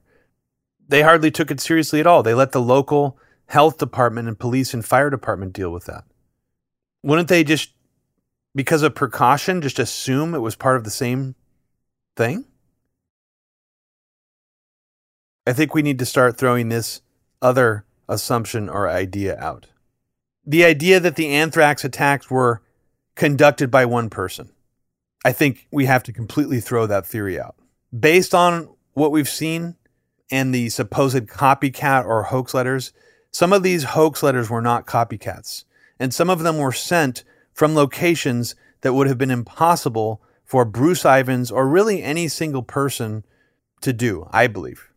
Unless we're to believe this wild, wild idea that he was as dedicated as the Unabomber, if not more so, to drive multiple times to Florida, to go multiple times to New Jersey to send letters because at this point I am operating on the theory that the St. Petersburg hoax letters, the four of them, there was actually four letters sent from St. Petersburg, were done in coordination with whoever was sending the letters from New Jersey. And it's not just Barbara Hatch Rosenberg's excellent timeline that really proves this, I think. The going theory at the time is even echoed by Marilyn Thompson and Robert Graysmith in both of their anthrax books that were, as I said, early iterations in the narrative, which I think are valuable to see what the narrative was generally before it got revised. And in Robert Graysmith's book and Marilyn Thompson's book, they both place an extreme amount of importance on these St. Petersburg letters, even though they're not really mentioned that much in the books. They're still a pivotal piece of evidence. They see it as a piece of the case. And according to them, so did the FBI. Here's what Graysmith says about the St. Petersburg letters. He said the envelopes were different sizes. If Amerithrax had sent them too, then he had been in New Jersey on September 18th and in Florida two days later. The fact that the St. Petersburg mailing contained fake anthrax might only mean that Amerithrax kept his supply in New Jersey. There's Robert Graysmith basically implying that it was one person, which is pretty over the top, but he is saying that they're connected. That whoever sent the St. Petersburg letters obviously sent the New Jersey letters. That's him admitting that in his 2003 book, Amerithrax The Hunt for the Anthrax Killer. In an interview on NBC Nightly News, Marilyn Thompson says, and this is actually all the way in 2008 in this interview that I'm reading from you now. So when the guy on NBC asks her if if she buys the Ivins verdict, and she says, I'm not buying it. The FBI from the beginning has been working under the theory that this crime could not have been accomplished by a single individual because of the weird timing and circumstances of how the letters showed up in different states.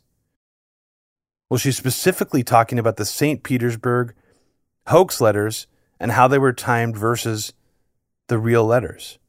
And then the reporter Amy Robach asks her, I mean, you've been following this case from the beginning. How would you grade the FBI's performance? Are you satisfied with where they are now in this investigation? And she says, no. I think I'm one of the many journalists who become increasingly skeptical of the Bureau over the years, and we're watching this with great interest. And if you don't just want to take my word for it, that Marilyn Thompson, this sort of insider access journalist who was basically echoing what she believed to be the FBI's internal theory at the time, that this was a multi person team effort, but she does in these interviews. And here's a clip actually from C SPAN where a C SPAN caller calls in where all she's promoting her book and asks Marilyn Thompson what she thinks of this idea on a conspiracy behind anthrax. Back California, you're next. Good morning. Uh, good morning. Um, what about the conspiracy uh, thoughts on this anthrax issue? It, this seems to me to be something that could only be done as a teamwork type of thing. It was pointed out that the head of a department there let security lax in one place that had some of that anthrax. And the whole department uh, chain of command was changed. And other people had access to that anthrax uh, at that time. What about the, a conspiracy theory to this? Well, I think the FBI has been on that very question for some time. They, they do not believe that this could have been a one man operation uh, and that in fact whoever pulled it off had at least one, possibly more accomplices, just because the geography of the crime was so scattered. There were letters dropped into mailboxes in St. Petersburg, Florida, that were suspicious, and then the critical letters uh, to Senator Daschle and Senator Leahy were mailed from, uh, of all places, a, a postal box in Princeton, New Jersey, right across the street from the main campus um, they believe that geographically they, there had to be some other people involved. And generally speaking, I agree with this theory that the FBI had and that Marilyn Thompson has. That whoever did this, let's say the person or peoples in charge, had to have had one, at least one accomplice, maybe two, maybe three, maybe four, maybe five, maybe six, maybe seven, maybe eight accomplices, maybe nine, maybe 10. We really honestly don't know. So at one time, it did seem like the FBI was actually on the right track of investigating this. Because with the inclusion of these other letters, as Marilyn Thompson said, geographically would not make sense for it to be one person. I don't think it was the same people. I think it was people perhaps in coordination or perhaps even taking orders from a ringleader and not knowing what their individual role was some kind of compartmentalized thing. The other theory I think we need to question and throw out is this sort of theory that's kind of has parallels to the COVID era, the COVID lab leak conspiracy era. This idea that it was a scientist or biologist or, you know, a scientist who had a bone to pick. You know, a scientist or a sophisticated lab had to be behind making the anthrax itself. That's undeniable. There was a weaponized element to it a regular person can't just make anthrax spores and weaponize them like that. You need sophisticated knowledge and equipment to do it. But this theory that the person who did it, who actually like sent the anthrax, was a biologist or a scientist motivated by some kind of mad scientist or godlike egomania, like some kind of disgruntled killer complex, it feels increasingly cartoonish to me and almost like a book trope. This is how the FBI managed to go after Steven Hatfill. They had a lot of people out there sort of spreading this idea that, well, the FBI is looking at, you know, the top anthrax scientists in the country because they're some of the only people that could have been sophisticated enough to do this. But shouldn't we question that frame in and of itself? If this was, let's say, a sophisticated op, let's say the 2001 anthrax attacks was done as some kind of sophisticated operation by a group of people. Let's just say that's what it was. If that's what it was, then they probably would want it to point to a small pool of scientists that wasn't related to the people who actually did it. They maybe even would want to frame or to throw people off to the trail to make it seem like it could have only been these these sort of devious mad scientist types who already had a bunch of stuff out there, like Hatfill did, warning about anthrax being sent through the mail. or like Ken Alibek. So I think those theories we all need to throw out, and I'll just go over them all again. That the infections and deaths from anthrax were all unintended collateral damage or just collateral damage by the anthrax perpetrator. We need to throw that out. There's no reason to think that that's what happened. We need to throw out this idea that the mail sorters and simply the mail carrying is what cross contaminated all these letters and created the anthrax spores all across the country that we saw, including the supposedly random people that got infected. We need to throw out the magic mail sorter theory. And we need to remember that the magic mail sorter theory, in a way, was largely publicized by Judith Miller in her now very hot continuing New York Times series as she was the victim of an anthrax hoax letter. And I believe that this theory was sort of inserted into the mix, not just by CDC and other health officials and FBI officials, but it might have even been added into the mix politically by someone else who just wanted to confuse people and just throw independent investigators off the trail more. We need to throw out this idea that the anthrax found came from letters. We don't know if some of the anthrax that was also found was planted or placed there in person or released in person by somebody. We also don't know if there was a letter that was actually maybe even hand delivered, walked into the office of Boca Raton's AMI building's mailroom and made to look like a stamped letter because there is no evidence of the letter. We don't have it. So this idea that the anthrax even came from you know, letters at all, I think we need to question that it all came from there, first of all. There could be additional sources of anthrax. There could also be letters that were not found that were not made to look threatening, totally unknown letters that were delivered. And there could also be letters that were hand delivered to make appear as if they came through the US postal system. Because if a letter was not found, I don't think we can lean on the theory that, well, yeah, you know, they had an anthrax environmental sample at this post office next door, and then this one sort of nearby. So we sort of vaguely know that it probably came from this mail source.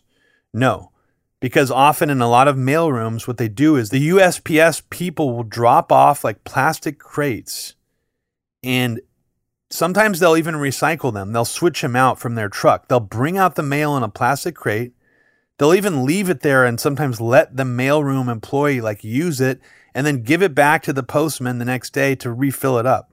So in some instances, you really can't say if those crates that are used sometimes in large mail drop offs are just basically bringing spores from a workplace back to a mail truck and then back to a postal hub.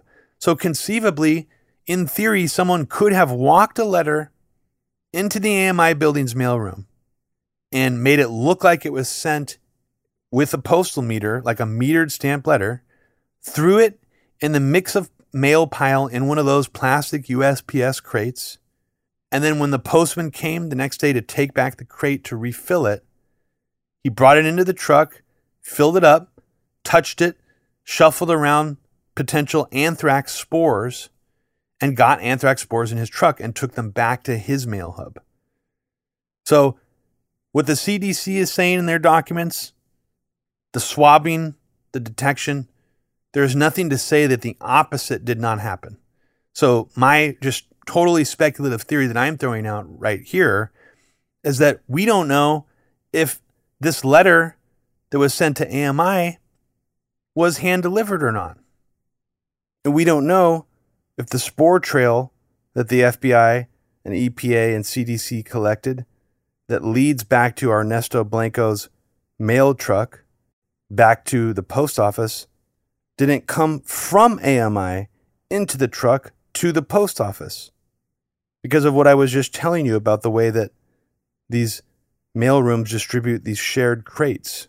Robert Graysmith says that the spores trailed Blanco's route as he made his regular rounds from the first floor mailroom upstairs and elevators to dozens upon dozens of desks and cabinets. What if it was the other way around?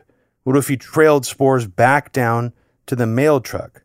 because of a quote unquote contemporaneous anthrax outbreak in the building, is how the FBI describes what happened at AMI. But I don't want to go off on too much of a tangent from this point because this is important. We do know for sure, and for some reason, that the FBI, when they returned in August 2002 to the AMI building, tried taking swab samples of the entire building this time, every single floor, everywhere. Not just looking in the mail areas. Why exactly? I mean, to me, that seems to imply that the FBI also thought that they could find clues beyond letters. And this one is more of a hunch of mine just based on deductive reasoning, based on all the source material that I have. The other ones I've backed up to you with evidence. But this theory of mine that the FBI went back in 2002 to search for some other kind of evidence in the AMI building, primarily, and not spore trails, to me just lines up with the available evidence. Because let's just use logic here. If they're going back, as they say, to see if they had missed a letter that they didn't find, why do they have to collect so many anthrax spores in the building to do that?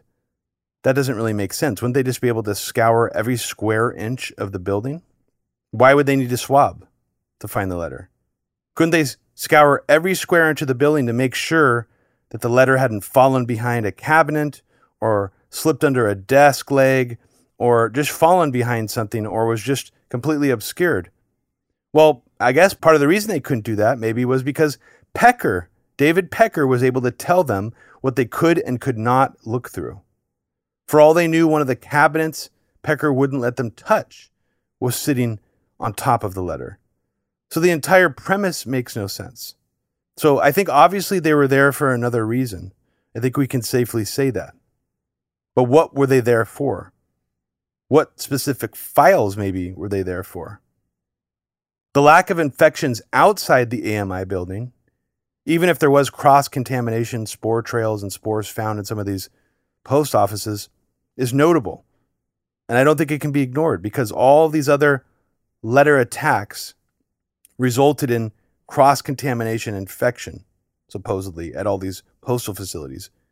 Why didn't anybody get infected when this letter was on its way to AMI?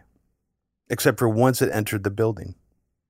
And they seem to just casually brush over and really even omit this story or this anecdote you would hear that was actually published in the National Enquirer about how Stevens apparently looked at this Jennifer Lopez stalker letter that had white powder in it. They omit that from their narrative. The FBI never talks about it. It doesn't appear in the executive summary of theirs except for only one time, and you could search for it yourself. And this is their quote from the report. This is the only time they mention how Robert Stevens actually died what they've figured out, what they've decided to say they know in their final report.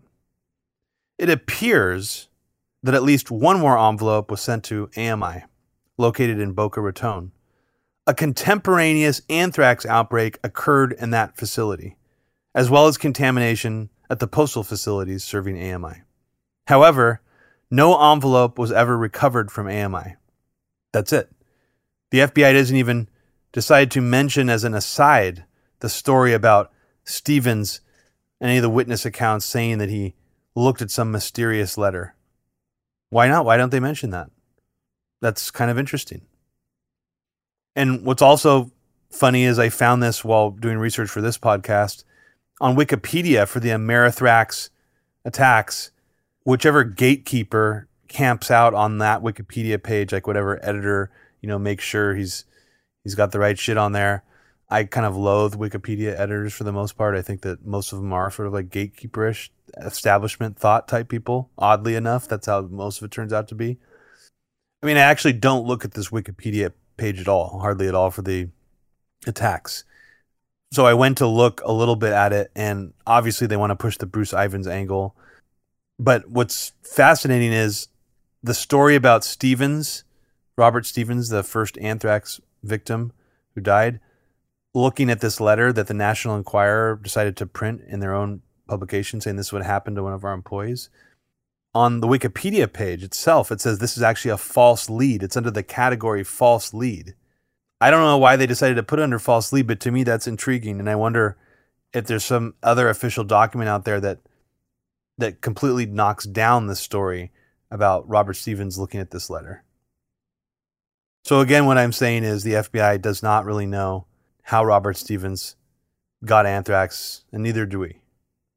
And the FBI was in no hurry at all to really figure it out, even though they were in this hurry to swab the hijackers' remains and apparently their personal belongings at their places of residence for anthrax. But here's what we know 100% for sure about the 2001 anthrax attacks that we know 100% for sure. We know confirmed that five people died from inhalation anthrax from October 5th, 2001 to late November 2001. We know that the National Academy of Sciences knocked down the FBI's only DNA forensic evidence for linking their suspect to the murder. So the DNA evidence that the FBI has is essentially worthless, and only their circumstantial case really remains. And this is also another interesting finding from the FBI's Justice Department executive summary is they they say that whoever did these anthrax mailouts would have definitely had to have a prophylactic anthrax preventative drug running through their system already. Either an anthrax vaccine specifically or something like Cipro, because transferring the spores into the letters from powder form, even if you were wearing protective equipment, it would still be very risky and you could still easily infect yourself. Secondly, transporting the letters from a plastic bag into a mailbox would also result in contaminating the person. And at that point, if they were traveling somewhere to, or if a groups of people were traveling places to send these letters out in a mailbox or from different mailboxes, they likely wouldn't have been traveling wearing hazmat protection. So just merely taking an envelope like this out of plastic bag and into the mailbox the FBI is claiming would have resulted in infecting the perpetrator so that the perpetrator must have been on some kind of prophylactic. We know that no matching spores to the murder weapon were found on Bruce Ivins' personal items, his lab station, his home, his vehicle, or his clothing.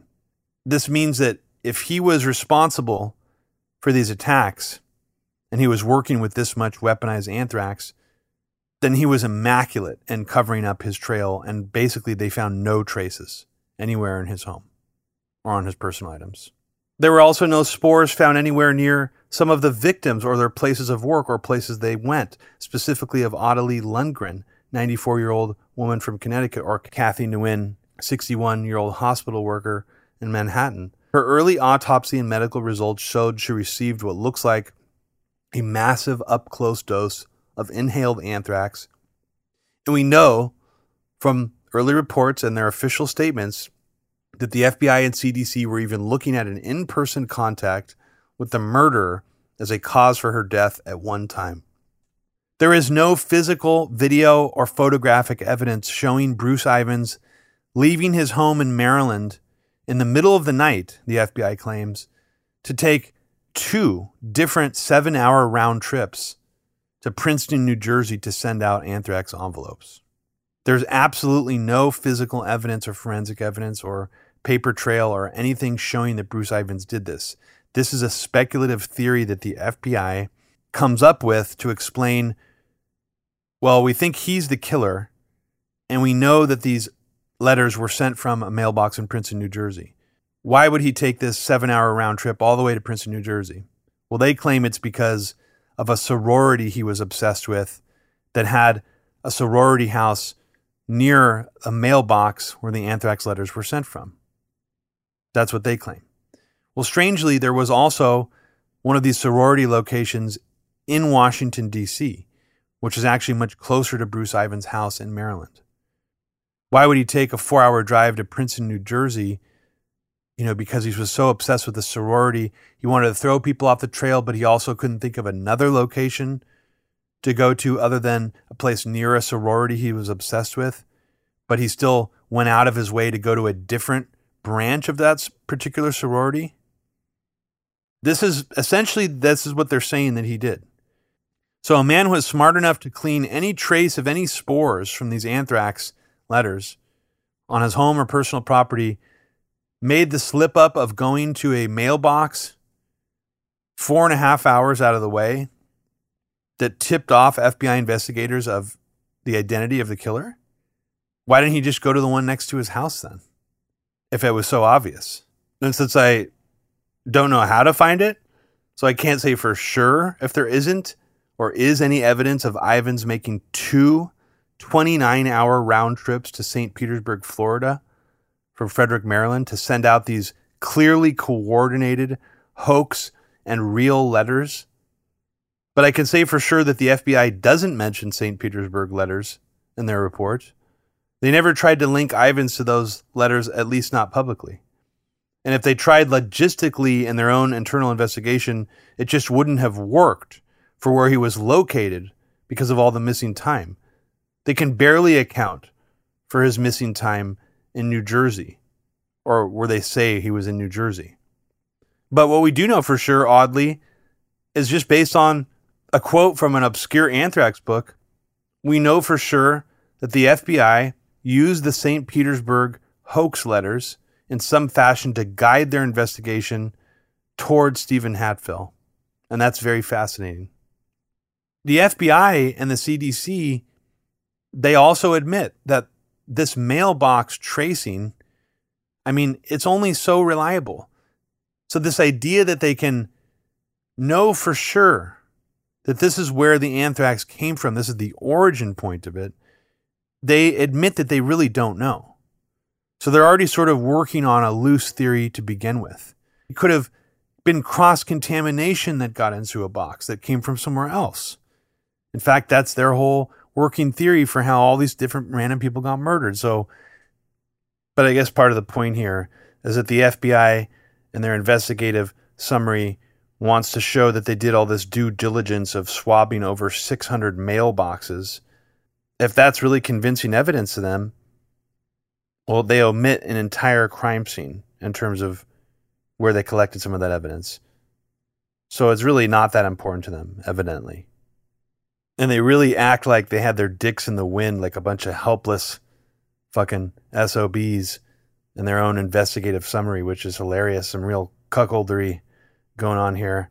Um, they say this is another part where they mention Stevens. It's really one of the only parts. They barely mention Robert Stevens in Florida in this report.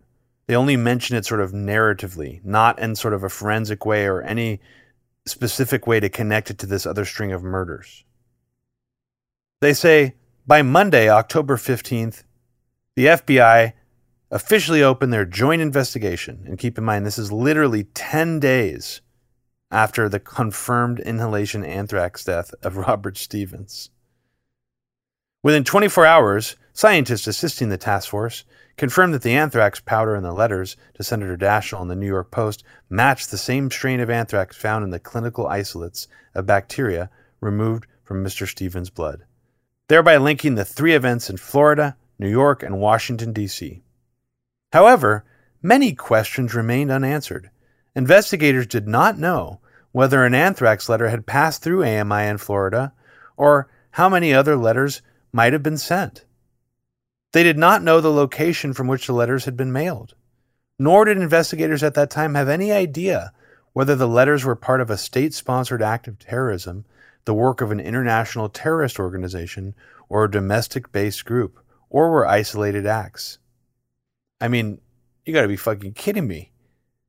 10 days after this guy dies from inhalation anthrax, they did not know whether anthrax letter had passed through AMI in Florida. Did they not interview anybody?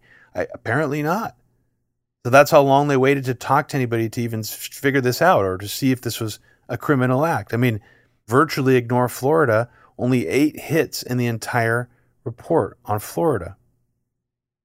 The only mention of swab testing in Florida comes up in the CDC reports and also some of this extraneous press reporting about the FBI going back there in 2002 and some stuff that the EPA did. But there's all this mention and bragging about the swab testing they did in New Jersey. And they include Kathy Nguyen and Robert Stevens in the overall timeline of the anthrax attacks.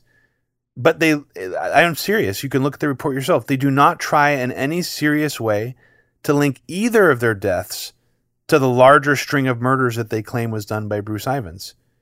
In fact, there is no specific connection between them except for the strain of anthrax they died from, apparently. The FBI doesn't even try to say cross contamination or we know that it came from a letter. They do a very good job of just not talking about that in the case of Florida. So, in essence, they omit both of these from the official narrative to make their case seem more airtight, even though on its face it barely is. It's just when you include these omissions and sort of them downplaying both of these simultaneously with that, it becomes even more obvious that they are stovepiping the evidence that we can see completely. And again, if spores were found in the mailbox, then why weren't they found on Bruce Ivins or his car or his home? Another thing we know for sure is that the anthrax used in the known letters was the Ames strain of varying grades, and that we know that the people who died from the anthrax also died from a similar strain of Ames strain. Other things that I think we can say definitively. We cannot say for sure where this anthrax was manufactured. We have to throw out, I think, you know, you, you often hear a lot of people oversimplifying the counter narrative to anthrax, saying that Fort Detrick, Maryland, you know, it came from Fort Detrick. That's where all the bioweapon, like false flag stuff comes from. It's this, you know, place that everybody needs to be suspicious of. And in fact, that's even where maybe even COVID came from. I mean, obviously, it does seem as if this Ames strain was produced in a bioweapons lab of some kind, a U.S. one. But which one? How do we know it wasn't produced in a foreign lab on behalf of a U.S. actor? Other things we know for sure. The Bush administration, the Bush staff, were given Cipro injections on the evening of 9 11 on Air Force One. Other things we know for sure is that the very first call put out to the FBI about a potential anthrax attack after 9 11, in which the FBI actually responded, but for some reason, again, didn't respond very urgently, was the Tom Brokaw letter, but not the real letter, it was the hoax letter. So I can say definitively right now that if you look at the timeline, the first time someone tried to get the FBI out for one of these letters, either from the St. Petersburg or New Jersey letters, initially came from a hoax letter. And a person went to the hospital as a result of this hoax letter because they had already started getting cutaneous anthrax skin infection and they believed it came from the hoax letter.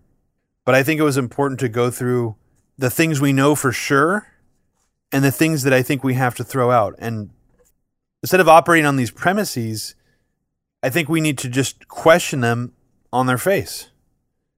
Because if you don't think this was a lone nut, if you don't think this was a disgruntled scientist, if you don't think it was just a couple people working together to piggyback off the 9 11 attacks, maybe for their own agenda, then really I think one of the only other ways to look at it was as some kind of sophisticated, potentially military intelligence operation. As over the top as that sounds. If you look at 9 11 from that frame, why would anthrax be any different? And again, these are just all theories. I'm not saying that you have to buy into what I'm saying at all. I'm just saying that we need to start examining it from this frame, I think. And we already know, we've been talking on these last three podcasts, that there is a sort of a sloppiness. There's an in your face nature to the way the DEA identified Israeli art students behave, trying to attract attention to themselves, how Muhammad Atta behave, trying to attract attention to himself. Um, these different things, uh, they seem as if they are designed to attract attention and to create noise and to make sort of a red herring like effect. So, one thing I keep asking myself is if those things were designed to create attention and to make noise, then what were they designed to distract away from? What else was happening on a more invisible or undetectable layer or a more hidden layer that we weren't meant to see and that we were meant to look away from? Now, in Christopher Ketcham's article that I read you on um, from Salon, the section of, you know, he lays out a bunch of different theories about what it could possibly be. One of the darker ones was that it was meant to distract away from the 9 11 hijackers' activities. Some of this stuff was. At least the Israeli art students' behavior was. That just still doesn't add up to me at all. But I did want to sort of leave you with a promised, you know, series of revelations that I don't want to say they're explosive or, you know, ridiculous or crazy or anything like that. I don't want to hype them up too much, but I did sort of tease out some things that I was going to give you. So at the end of this episode, I am going to drop something about Rudy Giuliani and 9 11 that was quite shocking to me, and I've never seen it reported before anywhere. So I'm going to leave you with that tidbit at the very end. But before that, I'm going to go through some reflections about my experience talking to Howard Troxler, a recipient of one of these hoax St. Petersburg anthrax letters. Um, and also sort of go through the map and maybe speculate a little bit about why he may have been targeted as a working theory. Just complete speculation. If he was targeted, why he might have been using the map, the interactive Florida attacks map. And then also after that, going into some more bizarre connections that just sort of reinforce some of the theories we already covered on the last few episodes using the Florida 2001 attacks map. So let's just talk a little bit more about the Howard Troxler hoax letter. Um, Howard Troxler is the St. Petersburg Times reporter that I spoke to on the phone. I just randomly decided to call him because, you know, I, I hadn't seen him follow up or write about this since it happened to him. I, by that point, believed that the handwriting matched up to the real anthrax letters from what I had seen, and it was intriguing enough to me where I thought that it was worth speaking to him. You know, I reflected a little bit on the interview. Did I ask the right questions? Am I bad at doing these kinds of interviews to try to, you know, get people to feel comfortable, draw him out. Did he clam up even uh, at points in the interview and even towards the end? Because frankly, I didn't say this in the last podcast, but we were supposed to exchange phone numbers. We were supposed to, you know, keep in touch with each other. And by the end of the call, I felt that I, I don't know. I mean, this may be unfair to say, but I felt like I kind of scared him off a little bit you know, he had never seen this before as something where he was potentially maybe even a target uh, for, you know, by the same killer that had actually killed people. He just thought it was totally unrelated. So maybe by the end of this call, I had sort of convinced him of that possibility. He was processing that and then realized he just didn't want to have anything to do with it. And that's the most, you know, innocent explanation I'll give the phone call. You know, I might have just scared him off. He clammed up a little bit as a result because by the end of the call, he did not end up taking my number or email. And, um, you know, even though it was cordial, very polite, we talked on the phone for a good hour and a half. It just, I feel like I'd be pushing him and kind of bothering him at this point if I called him again. Um, it was a very sort of clear ending to the to the exchange. I guess reflecting on that, it was that part was maybe a little disappointing where I was hoping that you know, maybe I could find this random guy who had gotten targeted with an anthrax hoax letter that was curious enough about what had happened to him that he would want to sort of, you know, maybe this is very idealistic, but sort of join me in this effort and keep in touch and be open to me, like sending him information and, you know, maybe having his thoughts shared about what I was finding. Because talking to him on the phone, some of the conversation we had was that he was he was sort of assessing what the research that I had put together and found and giving me his honest opinions on it. Some of it he, you know, didn't agree with. The stuff he did agree with, I was surprised by. And again, maybe that's why I think the conversation made it might have ended the way it did. So I guess just from a, you know, a amateurish journalistic point of view, and I hate using the word journalist at all. It just, I just reflected on what I could maybe do better next time. And unless I'm going after someone who I think is like, you know, a bad person or I know they're connected to something bad or I feel that they are. I mean, I'm just calling, you know, Howard Troxler. He's basically, a, as far as I'm concerned, a victim of this. but I did find some weird things about his proximity um, and why he might have actually been targeted. Now is a good time to pull up the Florida 2001 attacks event map that you will have access to if you are a Media Roots radio subscriber. Or if you want access to this map, some of the information I believe in it is a little too sensitive to put on social media, to put fully publicly online. Um, but I will give it to you if you're seriously interested in helping with this research project. And this research project basically just involved trying to find any connections, geographical connections, or timeline overlap between any of these different things we've been talking about. Possibly find new leads in the anthrax investigation, or even maybe the 9 11 investigation, or maybe even both simultaneously.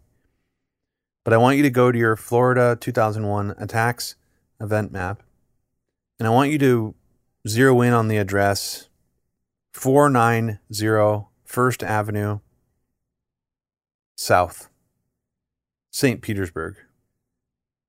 And when you go there, you're going to only click on the tab on the map that says Amerithrax bioweapons. You're going to unclick every other tab.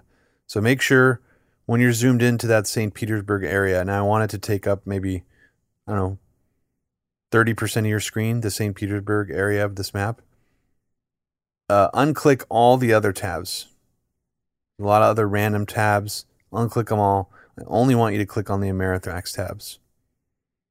Now, what you're going to notice immediately on the map is you're going to notice a bunch of little biohazard signs, hotspots, and these are potential things or mailboxes that contact or came in contact with anthrax or fake anthrax in this case in St. Petersburg. Most of these are potential places in where the hoax letters were sent from St. Petersburg. Now, there's probably actually even more boxes than this. These are the boxes in the closest proximity to the St. Petersburg Times, which is located at 491st Avenue. St. Petersburg Times received a hoax letter. Now, the letter itself was postmarked from St. Petersburg. Now, out of all the people targeted, now, if these were done by the same killers, or if it was part of the same operation and the handwriting was meant to look similar, or is similar, which is not a coincidence, I don't think, then was Howard Troxler targeted? Because it doesn't seem as if Robert Stevens was targeted there's really no evidence to suggest that he was, other than the random connection to the fact that he actually worked on touching up the Elvis coffin photo, which is one of the most valuable photos that was uh, part of the lawsuit against David Rustine and Rudy Giuliani uh, during the Bio One cleanup effort of the AMI building. But just going back to these St. Petersburg hoax letters, we know they were sent from St. Petersburg. We know one of them was sent on the same day a hoax letter was sent to Judith Miller to a Mr. Howard Troxler, a local reporter for the St. Petersburg Times. Not a tabloid guy. It's not a tabloid like the AMI building held. This was a, an actual real local paper. Howard Troxler was a, you know, a serious local reporter. But is there any characters whatsoever from our story or that have anything to do with anthrax or suspicious connections to 9 11 or anything like that, New Pearl Harbor, PNAC, anything that have any proximity to the St. Petersburg Times. Just incidentally. Um, yeah, there actually is. There's one person uh, who owns two properties in Florida, in St. Petersburg, Florida. Uh, nice, really nice looking properties, actually, if you if you check them out on the map here. Um, he actually lives in uh, he has properties in two different buildings 300 Beach Drive, St. Petersburg, Florida, and another in 400 Beach Drive, St. Petersburg, Florida. And that is Paul Wolfowitz of Project for the New American Century, uh, the man who admitted on tape that he thought that all the WMD stuff was just a bunch of nonsense, and the only thing that was really important to him was just the anthrax stuff. Um, and that's kind of a Bush administration official just admitting right there that that's really what it was all about you boil it all down, it was all about sort of making all these connections to anthrax and using that as a leveraging tool to get us into Iraq. So I don't know. It's a little bit, you know, could be total random coincidence that Paul Wolfowitz lives within a half mile from the St. Petersburg Times, or he has a really nice ass, you know, property right next door to each other, about a half mile from the St. Petersburg Times. Might not mean anything. Still interesting. But any other weird connections of why Howard Troxler might have been targeted at all? Is there any other connection whatsoever? Were there any 9 11 hijackers uh, living near Howard Troxler?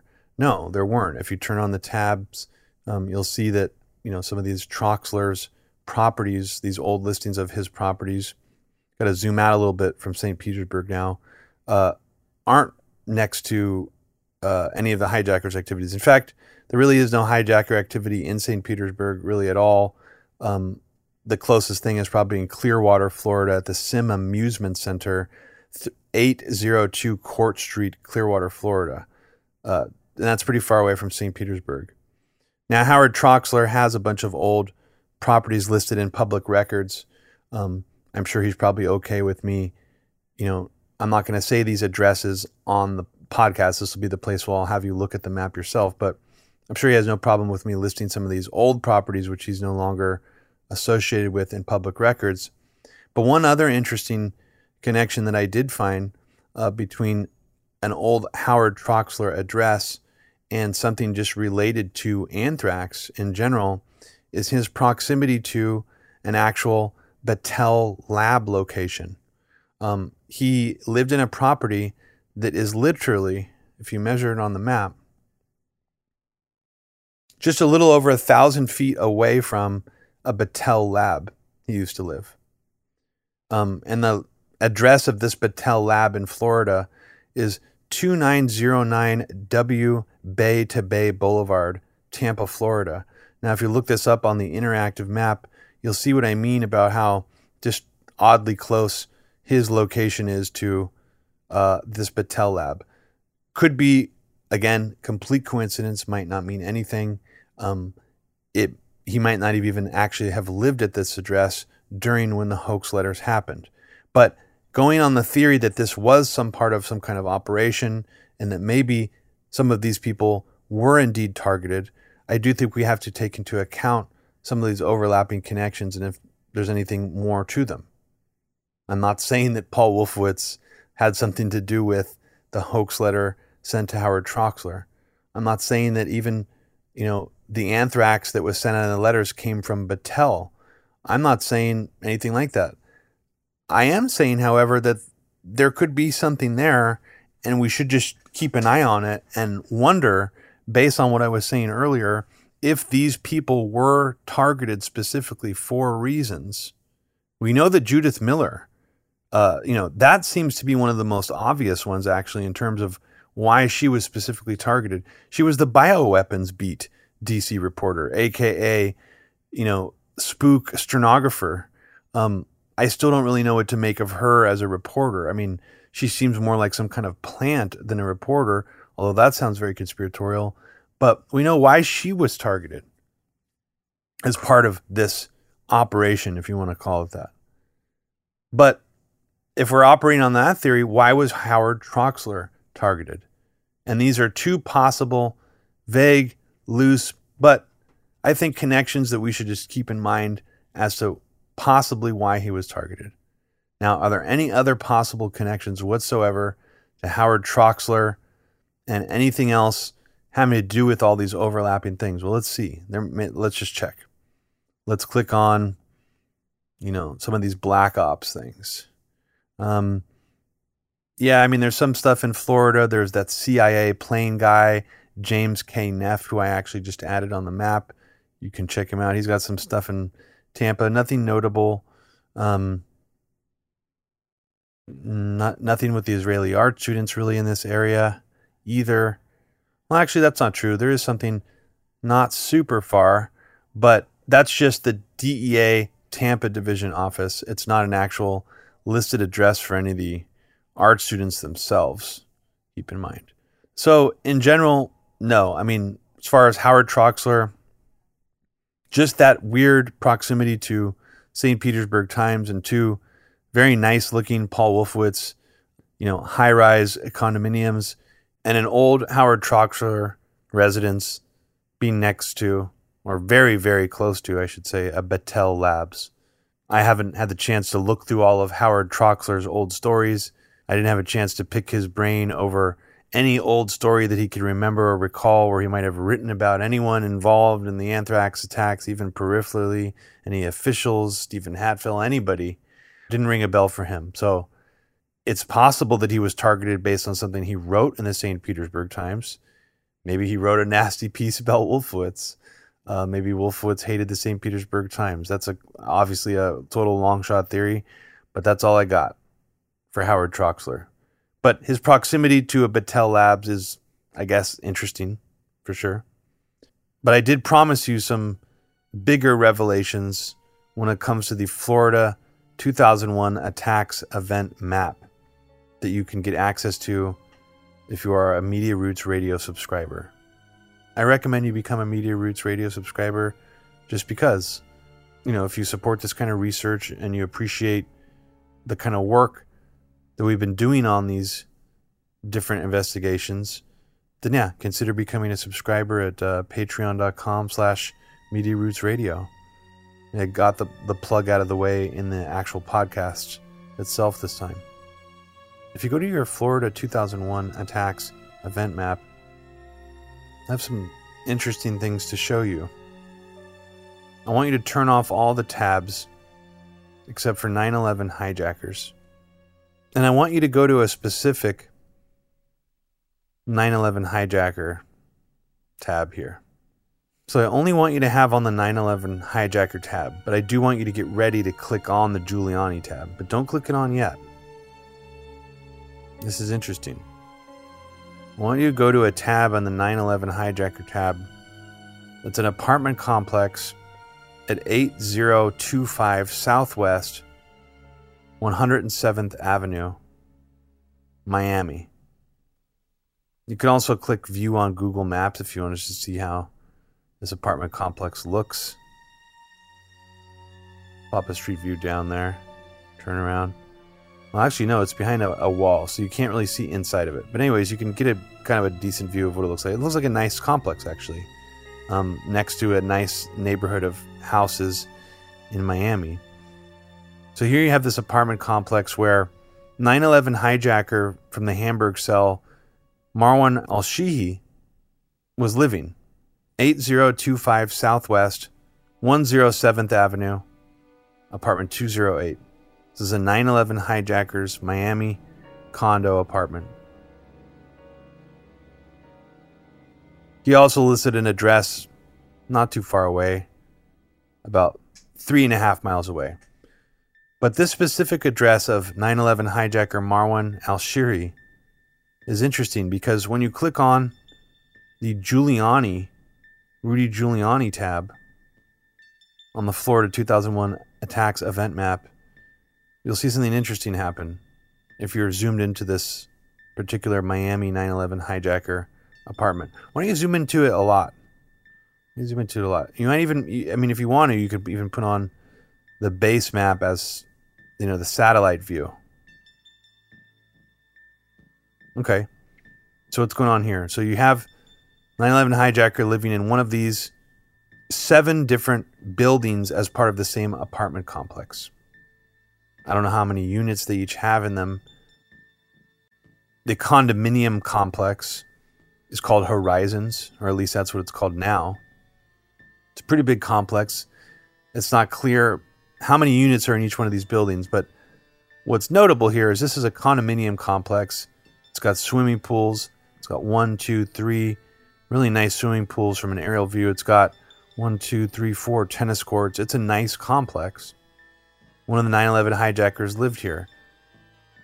So these guys weren't living on the cheap, but this hijacker in particular was living at this nice condominium complex. What happens when you click on the Rudy Giuliani tab on this map when you're zoomed into it? Huh. You notice that? Did you notice Rudy Giuliani's face pop up a mere 350 feet away from one of the 9 11 hijackers' Miami, Florida condominiums. Isn't that strange? What's that about? Well, let's click on that input on the map. You'll actually be able to find it in the search bar of the Florida 2001 attacks event map if you type the following. If you type Giuliani X, this is actually the ex wife of Rudy Giuliani, named Donna Giuliani, who now goes by the name Donna Hanover. She first lists moving into this property in 1982 and continues to be listed as the owner, apparently. Seems a little macabre to be continuing to live in a apartment that is literally 350 feet away from one of the 9/11 hijackers, but you know, whatever floats your boat. Who does she think she is? Edge Lord, hack noise artist, Vatican Shadow, aka Dominick Fernow. Rudy Giuliani's ex-wife. At the time of when 9/11 hijacker from the Hamburg cell was living in a Miami Beach condominium complex, Rudy Giuliani's wife during that time period was living in the same complex in a building next door out of a seven building complex. What are the chances of that? And what does that even mean? And why was that not ever reported in the press? How come that wasn't reported as, oh my God, were the terrorists stalking the mayor of New York and his family? Were they going to do an attack on America's mayor, you know, as part of 9 11? I mean, I've never heard anything about this before. You would think that would be one way to spin it due to the proximity. And in my head, I'm thinking, well, the FBI or someone on the NYPD or on the anti terrorism task force over there must have already known about this property that Giuliani had, Giuliani's wife had in Miami, and also was looking at a list of addresses of where the 9 11 hijackers were and saw this Florida address and they kind of scratched their head and thought, wait a second, this is like the same address, basically. It literally is the same address, even though Giuliani's wife has an address that's technically on a different street. Well, actually, you know, fuck it. I'm just going to give out the address. I'm not going to give out the apartment number. The address is enough. They live on the same fucking street. 9 11 hijacker Marwan al Shehhi, his address 8025 Southwest 107th Avenue, Miami, apartment number 208. In a different building on the same street, Giuliani's ex wife, 8035 Southwest 107th Avenue, Miami, Florida. I mean, absolutely ridiculous. And if there's any chance that I'm wrong about this connection, I, it's possible I make mistakes. I made a mistake on the last podcast in terms of the time frame of when the hoax letters got sent out versus the real letters. I didn't realize there were two separate batches.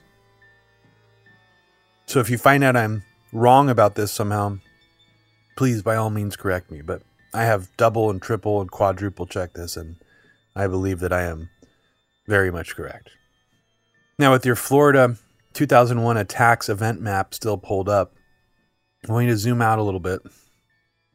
You can keep the Giuliani 9 11 hijackers tab together, open, if you would like. Just going to leave you with some other creepy and strange connections on the map. Are there any other Israeli art students' connections to anything else that I found? Maybe. There does seem to be a strange connection if you look up some of the new inputs on the map that I found. Previewing for the next episode. Manafort, if you type Manafort into the search box, you find a bunch of Manafort related addresses pop up. But which one do I actually want you to look at? Well, I want you to look at the two Manafort addresses one on Equestrian Way and one on Quarter Horse Trail.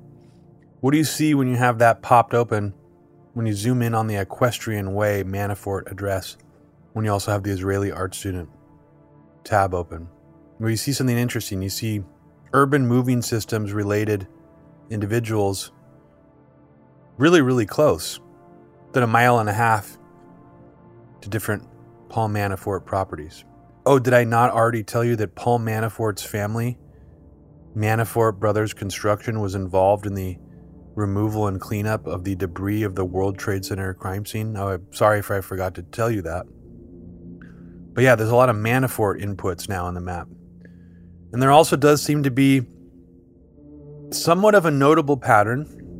You know, we've been led to believe by this DEA memo about the Israeli art students that the Israeli art students were following a trail of DEA lab technicians and scientists from the DEA, that that was part of what they were doing, that they were even sometimes stalking these scientists at their homes. Well, I think I found an interesting, I don't know, odd connection between some of the so called Israeli art students' locations and locations of Battelle labs and Battelle lab executives. In one instance, we have an Israeli art student living within a half a mile away from the vice president of Battelle Labs, Russell P. Austin. Coincidence? Possibly. I don't know. The more inputs I add into this Florida 2001 attacks event map, the stranger it gets. What's another really, really eerie connection that I had a hard time shaking since I've started working on this map again, since I've last spoken to you? Well, remember Ernesto Blanco, one of the victims of the AMI anthrax attack? Well, if you're familiar with some of Whitney Webb's work and Emergent Biosolutions and Bioport, one of the crucial people behind the Biothrax vaccine, very involved in this idea of bioterrorism and pandemic. His name is Robert Kadlec. In fact, Robert Kadlec is the guy who coined the phrase dark winter. It's going to be a very dark winter in America, he says during the dark winter exercise. Why would I mention Robert Kadlec and Ernesto Blanco at all on this map? Well, going according to my theory that I was discussing earlier in this episode, that this might not have been random and collateral damage. Maybe some of these victims were actually chosen specifically. Could Ernesto Blanco have been chosen based on where he lived? Just someone who saw him walking around in the neighborhood? Let's say that that's possible. Just so happens that Robert Kadlec, during the time, from what I can see, the 2001 anthrax attacks, lived 1,000 feet away from anthrax victim Ernesto Blanco. Again, could be a total coincidence, might not mean anything. These are new finds, individual finds that are not necessarily backed up by any particular theory or other evidence yet. I am finding other strange connections between the Manafort brothers construction companies and 9 11 hijacker proximities. Too many to just completely write off. You can even find some of those on the map if you hold open the Giuliani tab at the same time as 9 11 hijackers. You'll just start seeing it, and, and I'm sure you'll think it's just as weird as I do. But I would say now there's even more connections on the map that reinforce this idea that Gloria Irish wasn't merely just a real estate agent. It was showing the 9 11 hijackers apartment buildings, and maybe Mike Irish wasn't just her husband or the editor of The Sun. I started expanding the Gloria Irish portions of the map. And what you'll find is she does have properties also listed not on the east coast of Florida, but she also has properties sort of oddly near Lake Apopka, Florida, near some other, I guess you could call anthrax suspects Steven Hatfill and Ken Alibek, who the FBI was looking at as another potential anthrax suspect. Gloria Irish has properties near them. Did is it possible that she helped them procure their places of residence in Florida? I have no idea. But it's interesting where else she has properties in Florida sort of lines up in the general area where they are. But then when you go all the way over to the east coast of Florida, you start to even find more, I don't know, troubling connections between addresses listed under her or her husband and proximity to the hijackers. I triple checked this Bamboo Lane address of Gloria Irish in proximity to the 9 11 hijackers. A payphone that one of the 9 11 hijackers was called from, a hotel that some of the 9 11 hijackers were staying at. Again, within 1,200 feet of a listed Gloria Irish property. But what else is weird when it comes to Gloria Irish and the hijacker's proximity? Well, one of the only properties I was able to find that's only listed under Mike Irish. All the other properties that are on this map are also listed under Gloria Irish or jointly with Mike Irish. But of all the properties I looked up, the only one I was able to find under only Mike Irish's name has by far the closest proximity to any known hijacker location that wasn't a hijacker location in relation to procuring an apartment via Gloria Irish. Because you could say, well, yeah, I mean, they were hanging out, you know, around Gloria Irish's real estate agency, her office, or they were hanging out in general near her because they were looking for apartments. Some of them were, sure. But then why was one of the hijackers at a Kinko's buying something directly across the street from an apartment that Mike Irish listed without Gloria Irish's name in it? Out of all the properties that she had, how did the hijacker end up meeting them there? I guess, did the FBI look at this and say, oh, well, maybe they were meeting to sign some paperwork, but why here? Why this apartment complex at 2500 North Federal Highway? This property was listed for Mike Irish in Boca Raton, Florida in August 2010, but not Gloria Irish's name on it. This is literally across the street from what used to be a Kinko's at 2501 North Federal Highway. 2500 North Federal Highway, 2501 North Federal Highway. That is right across the street from each other, 200 feet away from one another. So you tell me what that means. You tell me if Gloria Irish plays any kind of weird role in this. I have no idea. All I know is that I wasn't expecting to find so many connections between her and the 9 11 hijackers and other things on this map once I started this. I wasn't expecting to at all. This just confirms some of the things that researchers like Graeme MacQueen and myself have suspected based on the evidence we've seen. The FBI even was putting suspicion in the air about Gloria and Mike Irish at the beginning, and then they shut that down right away. Why is that? We know that there's some kind of weird, distractionary, cartoonish spy game taking place in the form of the Israeli art students on the surface was there a different, more invisible layer of different kinds of espionage, maybe hiding in plain sight? Like in the same way, some of these flight schools seem to have some kind of pipeline into organized crime and intelligence and would room and board these foreign nationals, teaching them flying lessons. Was Gloria Irish some kind of, I don't know, middleman to bring people into the country to procure them residences and to also maybe provide them with other connections? I have no idea. This is just all speculation. She's still a real estate agent who has a listing online. Apparently, you can go look for an apartment from her right now if you wanted to. Lucky for her, she's also portrayed by a much more attractive actress in the upcoming National Geographic Hot Zone season two, I guess, three episode miniseries. Gloria Irish inexplicably is being portrayed in this miniseries along with Robert Stevens, Maureen Stevens. Mike Irish is not being portrayed. Now the 9 11 hijackers are. But apparently, at some point in the miniseries, the FBI is going to go interview Gloria Irish and try to figure out how the hell this weird connection happened between that basically puts her as a bridge between the anthrax attacks and the 9 11 attacks. So that's going to end this part of the continuing Amerithrax 20th anniversary investigation by Media Roots Radio. It's going to be a lot more stuff coming on the next episode. I'm not sure if that's going to be coming at the end of October or November, but I promise you there will be another one coming. I've already recorded a bunch of it. The research pretty much already done. Still waiting on some more pieces, but I'll just give you an overview of what's going to be on that next episode.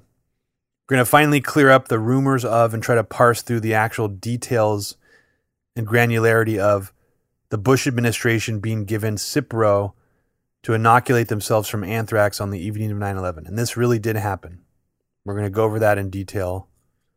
We're also going to go over in detail how handwriting analysis was already being done by independent researchers not just using the four known anthrax letters that the FBI likes to show off all the time, but also including some of the hoax letters and deciphering potential suspects through that, that this has already been done via independent researchers.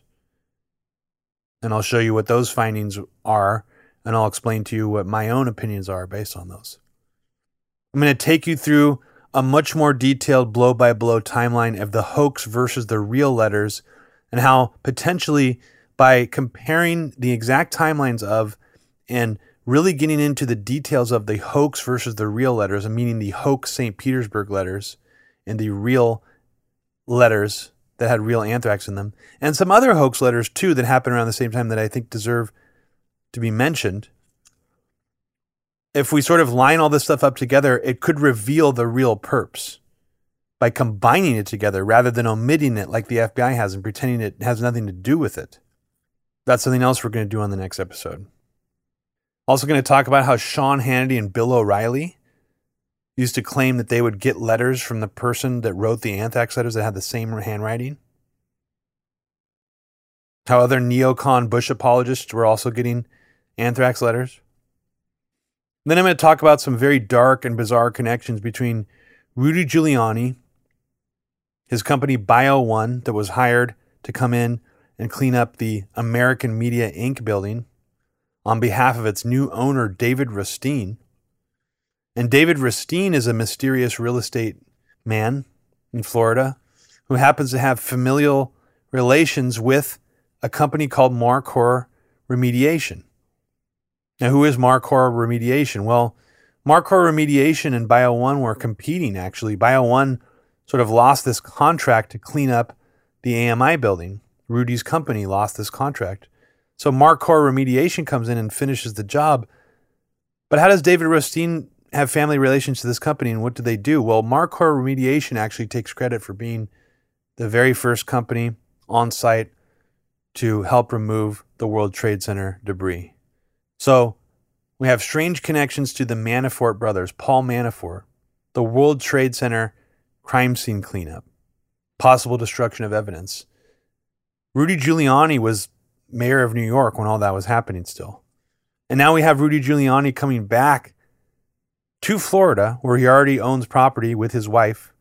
If you look on the event attacks map, you can see some other properties Rudy owns. And a lot of his associates happen to be down in Florida too, as you can see. He comes down there in 2004 and does this big stunt claiming he's going to clean up the building.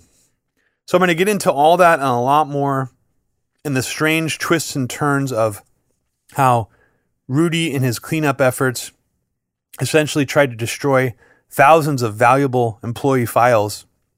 And the building owner, David Rustine, gets in a big lawsuit over it. Apparently, one of these most valuable photos was the Elvis coffin photo original that was worth millions of dollars. What were they doing in there? Was David Pecker still trying to get some of his stuff out of there? It's such a bizarre situation. There's so much of it to unpack on the next episode. But this one might be the weirdest one of them all because it connects Rudy Giuliani, Bernard Kerik, many of Rudy Giuliani's associates directly in the middle of this nexus of 9 11, anthrax, and in some strange way, some of the Israeli art student activity. So for next time, everybody, be well and take care. And please consider becoming a Patreon subscriber to Media Roots Radio. And Abby will join us next time. Good night.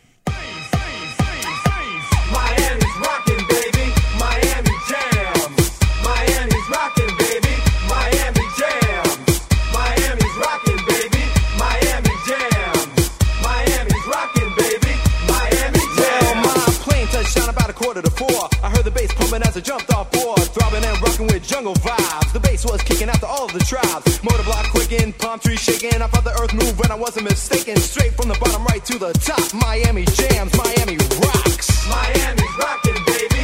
Miami jams. Miami's rocking, baby. Miami jams. Miami's rocking, baby. Miami jams. Miami's rocking, baby. Miami jams. Check my ride from the rental place the brakes. But just like George, it was way too whippy. So I scouted out for someone to help me. Everywhere I went, the brothers were bent, all pushing that bass 100%. Because in Miami, you ain't nothing